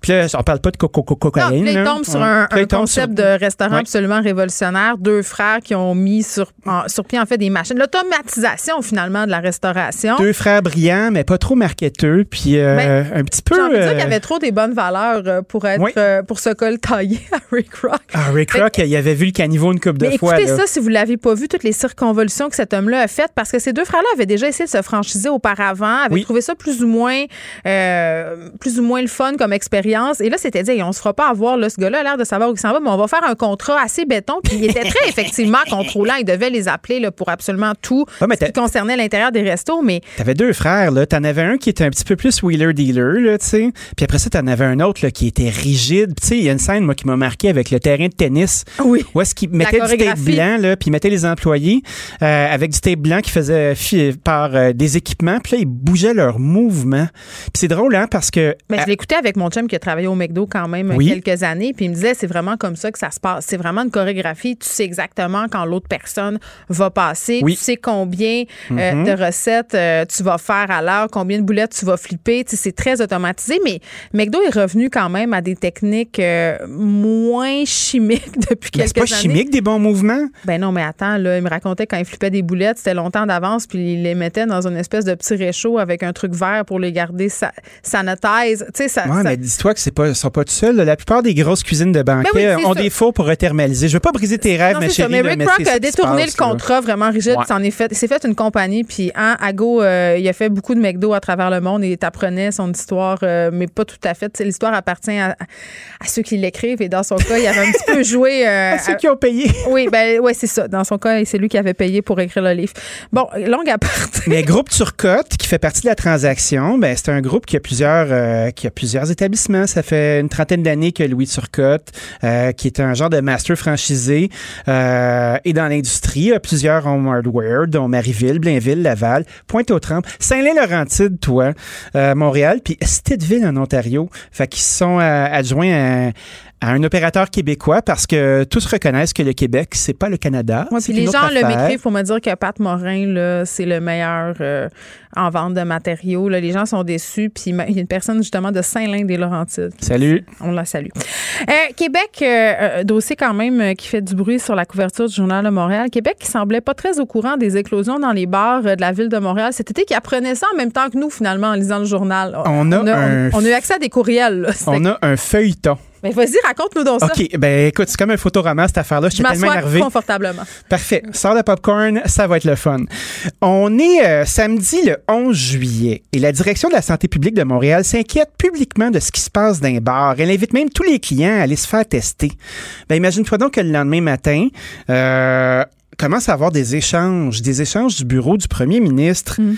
euh, très, très tôt le matin. Puis après ça, ben, et te, te, suit une valse de courriel de monde qui s'envoie ça, là, comme si on était au bureau, là, puis qu'on s'échangeait de l'information. Puis euh, dans le fond, la morale de l'histoire, c'est qu'il y a un grand décalage entre ce qui se passe à Montréal, puis la réalité de la métropole. Puis après ça, ben, les gens qui sont à Québec et qui dirigent. Ben, est-ce qu'on devrait pas donner plus d'autorité aux gens là, ben, c'est ce qu'on souhaite. Dans, dans, la métropole? Genre, mais ça de même. C'est ce qu'on souhaite. Et puis, tu vois, mettons, tous les, tous les partis d'opposition ont donné leur petit mot là-dessus. Tu sais, euh, Marie Montpetit déplore l'absence d'un protocole précis. Après ça, Manon Mancé arrive à dire ils sont déconnectés. Oui, ils sont peut-être déconnectés là, de ce qui se passe dans la métropole. ça, je le comprends. Mais mettons, si je suis pas de mauvaise foi, là, je regarde la série de courriels là, euh, qui, s'est échangée entre le, le, directeur du cabinet, Christian Dubé, Horacio Arruda, tout ça. Mais ils sont quand même ça coche. Là. Non, mais on s'en fout des fautes, là, je veux dire, rendu là. là c'est la pandémie. il est 6h30 du matin, l'autre écrit, il dit What's up? 8h30 l'autre répond. Tu sais, je veux ah dire, on, est dimanche, on, est dimanche, puis ils sont là. Ils n'ont pas laissé aller les affaires. Absolument là. Ils sont pas. Comme, hey, voici ce qui se passe. À go, la gang, on agit. Absolument fait pas. Que là, tu sais, on n'est pas en train de dire que ça a été lazy ou que les gens euh, se sont assis sur leur laurier. Non, mais c'est parce que des fois, on a tendance à vouloir tirer des conclusions. Puis moi, je regardais ça, puis j'étais là, ouais, ben c'est ça, là, ils s'en occupaient-tu de l'affaire, puis ils l'ont-tu fait, puis pourquoi ils le savaient pas? Mais, c'est pas, pas, ça le problème. Le problème, c'est que les autorités sanitaires montréalaises n'ont pas l'autorité nécessaire pour agir. C'est ça le problème. Tout à fait. Puis c'est drôle parce que j'ai parlé à notre ami Pierre Thibault, le vénérable Pierre Thibault de la NABQ. Ça fait longtemps que j'ai pas parlé. Tu diras, euh, ben Moi, je parle à tous les jours. Puis. Euh, je suis jalouse. Je te dis, ben écoute, c'est assez divertissant à dire. C'est tout qu'un personnage coloré. Puis euh, j'étais là, Pierre, donc ça voir. L'as-tu vu? Il l'avait pas vu. Fait que j'étais arrivé avec un scoop. J'étais assez content parce qu'il se lève beaucoup plus tôt que moi, lui. Puis fait qu'il dort pas, visiblement. Puis il a fait, ben, c'est quoi? Euh, on nous confirme dans cet échange de messages et de courriels-là que l'industrie des bars tenait euh, les règles de les règles sanitaires bien correctement, euh, que les foyers d'éclosion n'étaient pas nécessairement là. Euh, on voit Christian Dubé euh, dans certains échanges dire est-ce qu'on peut avoir des comparables avec d'autres industries? Est-ce qu'on peut avoir des chiffres? Euh, Le docteur Arruda est là-dedans, mm. Martin Koskinen. On a un paquet de monde, puis tout le monde s'échange. Dominique Savoie qui est dans ça. Je te le dis, c'est un feuilleton. Moi, je suis allée, euh, quand, ça a rouvert les bars, je suis allée une seule fois dans un bar de la, rue Mont-Royal qui a été aux prises avec une éclosion euh, plus tard, mais peu importe. Puis euh, moi, j'ai été flabbergastée par à quel point euh, les tenanciers avaient mis en place des mesures. Je veux dire, c'était là, Il y avait vraiment une volonté de le faire. Ils le faisaient, avaient investi, mais c'était impossible. C'était impossible à faire tenir par la clientèle. La fois, là, c'est pas scientifique, là. Puis il y a peut-être des places où c'est plus facile. Ben, c'est bien Mais les gens, là, étaient avinés. OK? Les gens mm-hmm. étaient avait le cabin fever. OK? C'était Sodome et Gomorre là-dedans, comprends-tu? C'était incroyable. Moi, à un moment je, je, me suis juste levée pour dire salut à mon ami, puis le bonheur m'a dit Hey, assieds-toi. J'ai eu tellement peur. je me suis dit, Assieds-toi, la mignonne. Je ah m'en mais, mais c'était clair que ça allait mal se passer. C'est ça que je veux dire. On a attendu longtemps euh, du côté du gouvernement Legault avant de tirer la plug. Mais je comprends que c'est parce que le suspense avait été long pour rouvrir. Ça, je comprends. Puis quand tu regardes les comparables, les foyers d'explosion se passaient surtout dans les maisons parce que statistiquement. Les il y a foyers d'explosion, j'adore. j'ai dit les foyers J'ai dit d'éclosion ou d'explosion. C'est difficile. C'est extraordinaire. oui, ça a explosé. Écoute, c'était volatile cette affaire-là. À partir de maintenant, on va dire les foyers d'explosion. va Alors, on va te le dire, foyer d'explosion. puis euh, Christian Dubé, qui était vraiment sa balle, puis qui faisait, euh, qui faisait son lot de questions. Euh, moi, je me sens pris en main. Je me sens pris en main. Mais j'aurais envie qu'on donne à ma ville les moyens d'agir. Ça, euh, Tout à fait. Si la COVID nous aurait appris une affaire, c'est que parfois, euh, les champs de compétences ne sont pas toujours à bonne place. Euh, à force de tout centraliser, là, à un moment donné, là, faut, faut être sur le terrain, faut voir ce qui se passe. Ben c'est ça. Puis Québec, c'est à 3 heures, puis il euh, fallait envoyer des courriels un dimanche matin parce qu'on avait lu des affaires dans. Oui, puis quand tu commences à mesurer, euh, c'est où est-ce que je vais faire, me faire le moins tapocher par quelle industrie, tu sais, puis la, pression, puis le tirage de couverts de, chacun des côtés. Tu sais, les bars, là, ils sont encore fermés. Oui, c'est comprenable. Euh, ils attendent après leur aide, leur subvention. C'est difficile. On, est en train d'assister à un grand changement de permis mais aussi. M. hein? pas le droit de vendre du popcorn, Danny. Non, parce que il faut que tu enlèves ton masque pour manger du popcorn. C'est ça terrible. Il va, il va, fermer, il va faire fête. Mais c'est dommage. Hum, ça serait terrible. Penses-tu qu'il va s'en sortir? Je sais pas. Ça va être excessivement difficile. Il est très divertissant à écouter, par exemple. Tu l'entends, là, il y a tout le temps plein de métaphores, des images. Une affaire dont tu peux être certain quand tu invites Vincent Gouzeau, c'est que tu vas avoir ta courte pour le journal il parlait d'un beau film d'amour l'autre fois avec sa femme, puis tout ça. J'étais comme, hey, ça fait longtemps que j'ai pas entendu film d'amour, presque aussi longtemps que film d'action. Moi, il m'a retweeté ce matin, un Vincent Gouzeau, par rapport euh, au, au, post que j'ai fait sur la déesse du mouche Puis je me suis dit, est-ce que c'est parce qu'il sait pas je suis qui? Euh, puis ou c'est parce qu'on s'est réconcilié. Parce que la dernière fois que je lui ai parlé, ah, l'eau et le feu? Monsieur Gouzeau, on s'était chicané. Non. Oui, parce que je l'avais critiqué pour avoir mis euh, dans ses salles le film Unplanned, qui, a, qui était un film qui faisait l'apologie, en fait, euh, des grossesses menées à, à terme adviennent que pour eux. C'était Mhm. d'ailleurs un film financé par un lobby anti-avortement. Puis je l'avais vertement critiqué, puis ça avait pas fait son affaire. Il avait dit qu'il voulait plus jamais me parler. Mais là, euh, je comprends que peut-être qu'on s'est réconcilié avec M. Gouzeau, mais je suis pas certaine. Je pense qu'il a juste oublié mon nom. Ben, peut-être que la pandémie euh, l'a assoupli. Ben, c'est, quelqu'un qui est dans l'adversité en ce moment. Il y a quand même beaucoup de salles de cinéma. C'est un joueur majeur, c'est un joueur local. Ce qu'on espère Ce va- sont ses sous. On espère que mon film va être à l'affiche dans ces salles. Ben Très longtemps. oui. D'ailleurs, quand on s'est chicané, mon film euh, La Fabuleuse sortait. euh, puis il y avait une grosse affiche devant le cinéma Gouzeau. Puis j'étais comme Geneviève, pourquoi tu te mets toujours dans la marde? Ben, écoute, Bon. tu as été intègre. Oui, peut-être que je devrais arrêter. Ça m'amène souvent beaucoup de problèmes. Euh, baguette française, toi, chose. Baguette française en liste pour être reconnue comme patrimoine immatériel par l'UNESCO. Excuse-moi. OK, mais Le patrimoine immatériel. je sais pas, c'est-tu parce que tu peux la manger puis la digérer Mais puis la- elle devient d'autres choses et elle se transforme, tu sais? Qu'est-ce qu'on va faire avec cette baguette-là? Moi, je peux être dans ce patrimoine-là? Ben, moi, j'aimerais ça y aller. On peut-y y aller? Où ça? À Au patrimoine. On peut-tu être du patrimoine vivant? Je sais pas. Hey, j'ai la baguette, en France, là, tu as de la difficulté à trouver des baguettes qui sont pas, euh, qui sont pas industrielles. tu sais. Essaie de trouver Ouais, un ça goûte majoritairement le papier mâché, là, on va se le dire. Ben, une bonne baguette, là, c'est formidable. Une bonne Bon, mais baguette. sont où ces baguettes-là? Peux-tu peux m'instruire? Moi, j'en ai une très, très bonne sur Montréal. Là. OK. OK? Pendant que votre attention est centrée sur cette voix qui vous parle ici, ou encore là, très loin là-bas, Celle de Desjardins Entreprises est centrée sur plus de 400 000 entreprises partout autour de vous. Depuis plus de 120 ans, nos équipes dédiées accompagnent les entrepreneurs d'ici à chaque étape pour qu'ils puissent rester centrés sur ce qui compte, la croissance de leur entreprise.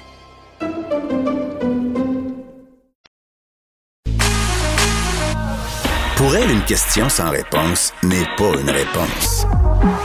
Geneviève Peterson. Cube Radio. On est avec Lily Boisvert. Salut Lily. Salut Geneviève. Écoute, on vous laisse parler euh, aujourd'hui de la psychologie de la perte d'emploi parce que, euh, bon, on le sait, là, l'économie canadienne ne va pas très bien. Après la pandémie, on peut supposer, même s'il y a eu quand même beaucoup, beaucoup de pertes d'emploi, qu'il y en aura davantage. Et on a des chiffres là, qui nous montrent que l'emploi est à son plus bas niveau depuis Euh, puis moi, ça me fait rire parce que, tu sais, je sais pas si tu t'en rappelles, mais au point de presse, ça fait quelques mois, on se vantait euh, que le taux de chômage, ça allait bien, que les gens avaient majoritairement Mhm. retrouvé leurs emplois. Puis moi, quand je l'entendais dire ça, M. Legault, pour être honnête, je me disais, ouais, mais mettons, on dirait qu'on parle pas aux mêmes personnes. parce que moi, ben, c'est peut-être parce que je connais beaucoup de gens dans le milieu de la culture, puis euh, du théâtre et, tout le tralala, mais j'avais l'impression que j'avais beaucoup d'amis euh, qui avaient perdu des contrats, qui avaient perdu leur travail, qui étaient sa PCU, PCRUE après. Euh, puis chez les 25-54 ans, effectivement, ça a fait très mal. Mhm, mhm. 33 000 pertes d'emploi en janvier chez les hommes, 73 000 euh, chez les femmes. Donc, euh, puis à travers le monde, on parle de millions de personnes. c'est sûr que la crise frappe. Puis on parle d'une crise dans une crise, mais on pourrait même, c'est ça, quand on s'intéresse à l'aspect psychologique d'une perte d'emploi, c'est une crise dans une crise dans une crise. C'est la, la crise psychologique liée à la crise économique qui découle de la crise sanitaire. Et en temps normal, perdre un emploi, c'est toujours quelque chose de, de très difficile sur le plan émotionnel, mais là, dans un environnement d'incertitude euh, comme celui qu'on vit, Mais tu sais pas si tu vas le retrouver. Tu sais, il y a plein de domaines qui vont changer, euh, il y a des commerces qui vont fermer, donc c'est pas... euh, Ouais. Puis, puis c'est les mêmes étapes qu'un deuil. Perdre un emploi, c'est un, un deuil de la. Ça se compare à justement quand on perd un, air- un être cher. Au début, on a le choc, la surprise.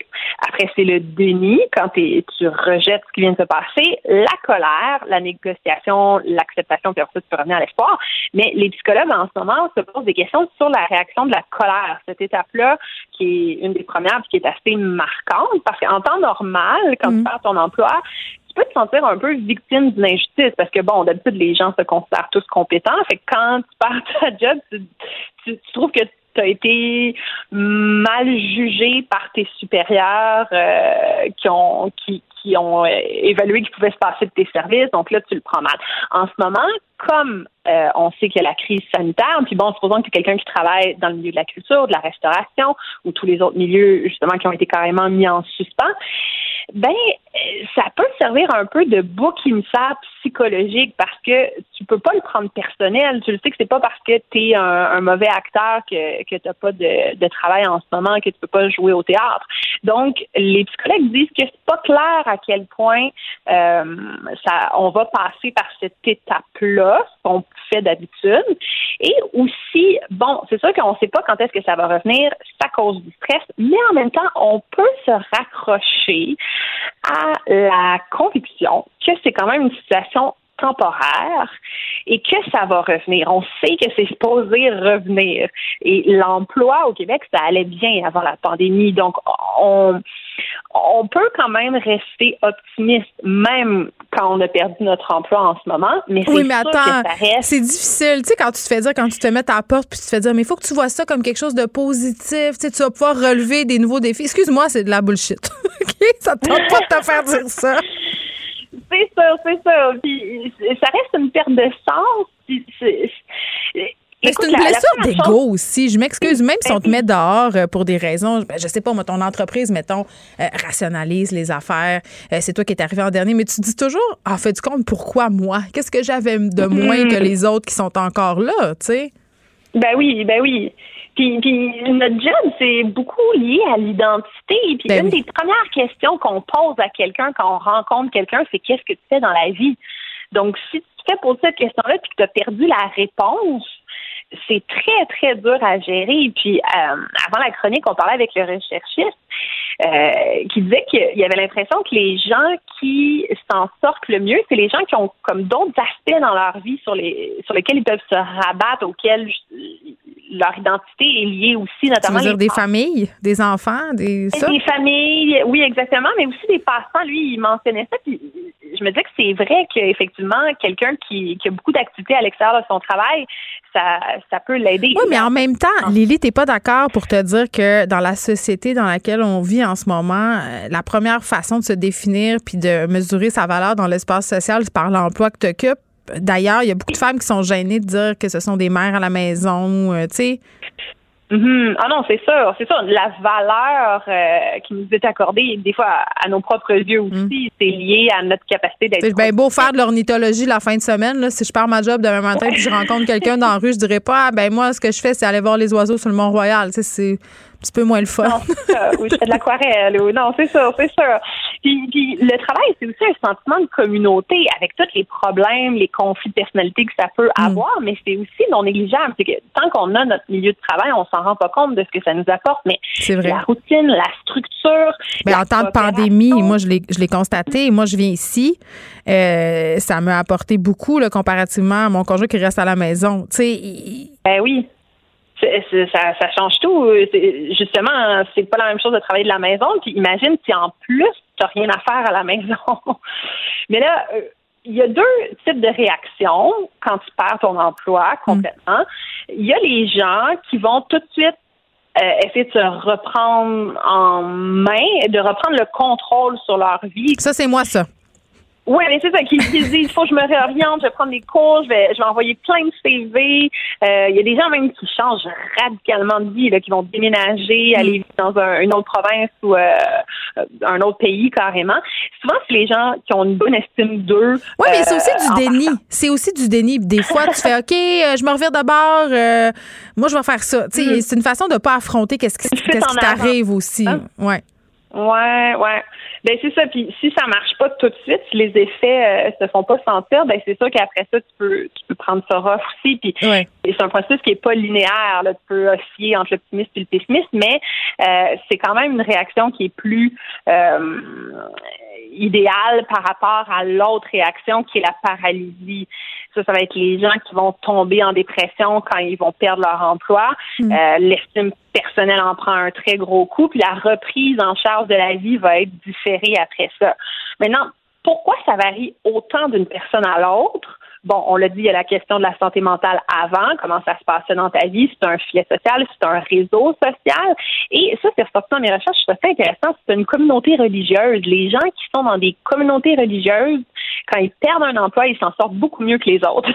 et, et c'est pas fou du tout parce que justement, c'est que ça vient compenser euh, la, la, communauté du travail. Donc, je veux pas faire l'apologie de la religion, mais on sait que. Mais non, mais en même temps, leur première façon de se définir, c'est probablement pas leur emploi, c'est leur communauté. Moi, j'ai l'impression là que les gens euh, qui sont dans des métiers précaires. Là. Moi, je parlais à beaucoup d'amis, genre euh, artistes, justement, je te le disais, là, qui, avaient perdu leur job, des gens dans le milieu des médias. On dirait qu'on est tellement habitué d'être précaire, de, de courir de contrat en contrat, de pouvoir tout perdre du jour au lendemain, que j'ai l'impression qu'ils acceptaient avec plus de zénitude leur situation. Oui, ben parce qu'on développe une résistance au stress euh, c'est pas quelque chose avec quoi on, on est là, la, la résistance au, stress, la capacité à relever les défis. C'est vraiment, ça dépend de notre expérience passée. Ouais ça aussi que les personnes plus vieilles souvent euh, vivent moins de stress que les personnes plus jeunes parce que tu toute ton expérience accumulée euh, fait en sorte que justement tu, tu, sais mieux comment, tu sais quoi les mécanismes, tu sais mieux c'est quoi tes repères. Donc oui, je pense que tu as raison, on a quand tu es dans la précarité, tu t'habitues, tu développes des mécanismes. Je dis pas que c'est bien, là, c'est triste, en fait, parce que tu es tellement habitué d'être précaire que tu es comme bon, un de plus ou de moins. c'est ça, ça fait pas grand-chose. Bon, est-ce qu'on a des euh, trucs qu'on peut se donner euh, pour rester sain d'esprit, même si on se fait mettre dehors? Oui, ben avoir une routine, se, se remettre dans une situation de routine à la maison, sortir mm. dehors. je sais que c'est poche, c'est les recommandations gouvernementales et tout, mais oui, aller prendre ça marche. Euh, les activités relaxantes, la lecture, la méditation, le yoga. Ah non, t'es comme un médecin. Mange bien, va dehors, médite. mais je sais, je sais que ça c'est les clichés. Je m'excuse, mais il fallait que je les dise quand mais même. si les clichés sont là, c'est souvent parce qu'ils sont vrais, parfois, des fois. Ben oui, ben oui. Puis, puisque par contre, j'ai trouvé vraiment intéressant dans mes recherches, c'est revoir son budget parce que oui, bon, t'as pas ah, ouais, ouais, ça, c'est le côté pas le fun. oui, mais il faut que tu vois ça aussi d'une manière euh, d'équilibre, dans le sens que tu as perdu un salaire, mais tu as gagné du temps. OK, mais attends, euh, je prends la balle au bon là, parce que moi, il y a une des affaires euh, que je trouve vraiment importante de souligner, c'est que quand tu as une petite réserve d'argent, puis quand tu as quelques mois en avant de toi, c'est pas tout le monde qui a ce privilège-là, mais c'est mm-hmm. parfois un des grands traumatismes de la perte d'emploi, c'est de se demander comment je vais faire pour euh, arriver, parce qu'il y a beaucoup de personnes qui vivent de paye en paye. beaucoup de Québécois, là, je pense que c'est plus que la moitié des Québécois, selon ma mémoire, qui lors de son âge avait révélé là, que s'ils n'étaient pas payés dans les deux semaines après leur paye, là, que ça, ça commence à causer des problèmes. Fait que c'est clair que euh, c'est pas facile à faire, puis c'est plate, mais avoir un coussin, sais, dans ces circonstances-là, ça peut t'aider à passer au travers euh, de façon psychologique, euh, sais, comme d'avoir un psychologique qui est meilleur, c'est ça. Oui, puis je l'avais déjà mentionné dans une autre chronique aussi, mais il y a des études qui démontrent par les en lien avec les crises économiques passées que les, les pays où les gouvernements prennent des actions pour aider la population dans les, les situations de crise économique et autres, les répercussions sur la santé mentale de la population sont vraiment amoindries par rapport aux pays qui ne font pas des mesures comme celle-là. Donc, quand même, au Canada, on a cette chance-là euh, d'avoir euh, d'avoir des ressources euh, pour aider les gens. Mais comme tu dis, il y a, il y a aussi la question individuelle. Est-ce que tu as réussi à te faire à, placer des économies et tout? ça va aider aussi, évidemment, évidemment. Mm. Puis sinon, de ne pas devenir obsédé par la recherche d'emploi. On essaie de, oui, de chercher un autre emploi, mais, mais de, de consacrer un, heure, un, nombre d'heures fixes à ça, puis après ça, on passe à autre chose. On va faire, euh, euh, on va regarder des oiseaux au parc, puis on, on, fait de la peinture aquarelle. Bon, merci euh, Lily. Je te confirme que pour l'instant, tu gardes ton emploi avec nous. à la semaine prochaine. À la semaine prochaine. Bye. Pendant que votre attention est centrée sur vos urgences du matin, vos réunions d'affaires du midi, votre retour à la maison ou votre emploi du soir, celle de Desjardins Entreprises est centrée sur plus de 400 000 entreprises à toute heure du jour. Grâce à notre connaissance des secteurs d'activité et à notre accompagnement spécialisé, nous aidons les entrepreneurs à relever chaque défi pour qu'ils puissent rester centrés sur ce qui compte, le développement de leur entreprise. Les autres. Geneviève Peterson. Une animatrice pas comme les autres. Cube Radio. On est avec Vincent Dessureau. Vincent? Salut. Écoute, je voulais te poser une question. Vas-y. Euh, on s'est déjà parlé euh, tous les deux dans la salle commune, là où on travaille, à quel point euh, pendant la pandémie, les parents se plaignaient de leurs enfants. Tu sais, Oui. euh, euh, je sais pas quoi faire avec mon enfant. Là. Oh mon Dieu, va falloir que je le garde chez nous. Les écoles sont Comme fermées. habiter avec ses enfants, c'est comme un drame. Moi, je te disais, ben là, vous les avez faites. C'était comme la pire affaire. Puis là, je dis, faut absolument que je lui parle de ce que le PM me dit hier en point de presse. Moi, ça me fait réagir. Puis j'en ai des enfants. Là. Il a dit, Hey, là, moi, je le sais, là, je me mets à la place des parents là, pendant la semaine de relâche. Écoute, faut que tu te transformes en géo. Faut que tu trouves des activités. Là, j'étais, on va-tu se calmer avec la semaine Oui. de relâche? C'est cinq jours. Cinq jours. Ça fait 11 mois qu'on trouve des activités. Je pense qu'on est capable de donner une petite poule de cinq jours. Oui, et il y a aussi que, euh, ultimement, je pense que les, les- moi, en tout cas, je me ramène à ces- cet âge-là. Je comprends qu'on n'était pas en pandémie, mais les jeunes ont le droit aussi de se reposer, là, euh, parce que c'est un peu ça l'objectif. Tu pas obligé nécessairement d'être Ah bouqué non, là, du faut matin que tu au leur soir. fasses rattraper leur retard scolaire. Il faut que tu les ça. animes. Il faut que tu ailles faire Mais il toutes sortes quand- d'activités. Il y a quand même dans ce point de presse-là, c'était quand même une réflexion, veut, veut pas, de se dire finalement, on fait-tu bien là, d'avoir une semaine de relâche? Tout ça, c'est vraiment compliqué pour cinq jours euh, de congé, euh, pour qu'on comprend particulièrement la demande des enseignants. Ben, C'est ça mon point. C'est on fait tout ça pour que les parents puissent faire des activités en dehors du domicile familial pendant la relâche, alors que c'est seulement cinq jours,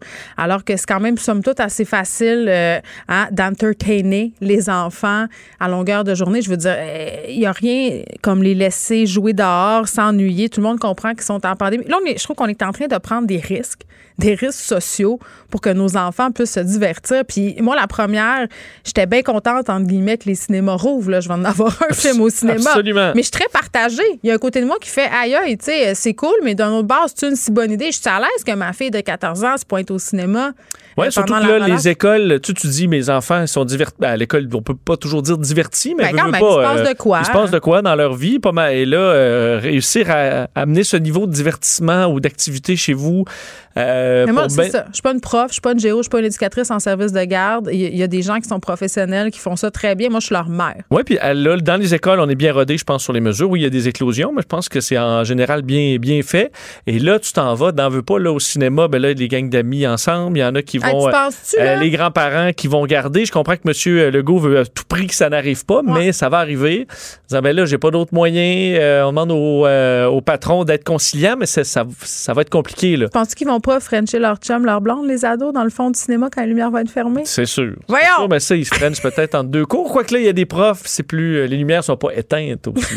oui, mais il y a quelque chose qui s'appelle comme le pourtour de l'école.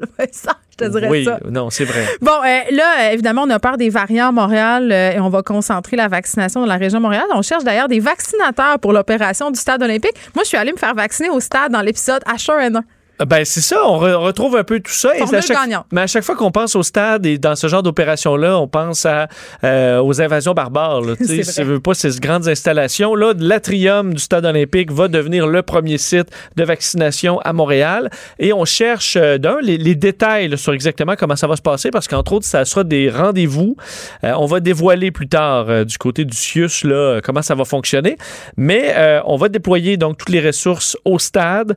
On sait que les doses vont finir par arriver. Donc, l'objectif, c'est d'avoir, quand, quand la machine va rouler à plein, le stade, c'est l'endroit où ça va se passer. Mais là, on a besoin de vaccinateurs. Donc, des gens qui euh, vont pouvoir postuler sur jevaccinedansl'est.ca. Mais voyons, c'est précis de même. Ah Oui, Pas dans oui, l'Ouest, oui. là. Ah non, Dans l'Ouest, ils s'arrangeront bien. Je vaccine dans l'Est.ca et vous pourrez donc euh, ben, soumettre votre candidature et possiblement être recruté. Mais attends, est-ce qu'il faut être infirmier, infirmière? Parce que je sais Ben- qu'on jasait d'impliquer les pharmaciens, même euh, certains sexologues, travailleurs de sociaux. euh, Oui, je pense se pas qu'on est rendu. Il y avait différents, euh, une déclinaison là, quand tu es rendu aux optométristes. Moi, je euh, peux-tu te vacciner, mettons, si je me, si je me décide? Parce que tu es loin dans Ah, très loin. la- Ça est vraiment mal. Mais donc, au début, on comprend qu'on va pas prendre euh, un physiothérapeute là, pour euh, aller faire de la vaccination. Mm. Alors, je- on verra les, euh, les critères, mais euh, je pense qu'au départ, c'est vraiment ceux qui sont plus habitués. Et euh, ensuite, au besoin, selon l'augmentation des doses, parce qu'on va arriver 400 000 doses euh, attendues de Pfizer dès aujourd'hui au Canada, parce qu'aujourd'hui, on avait 1700 vaccins à peu près au Québec euh, dans la journée d'hier. Une grosse Bon, journée. ben oui, écoute, c'est pas- vraiment là. déprimant. Mais là, on va commencer à avoir des chiffres, des chiffres plus excitants.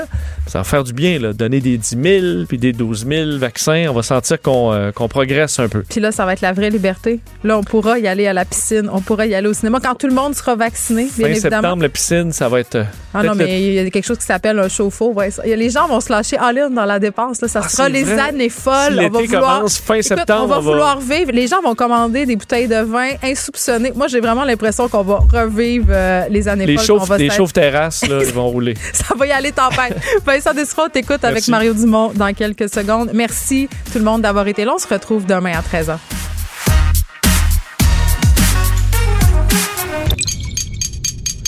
Cube Radio.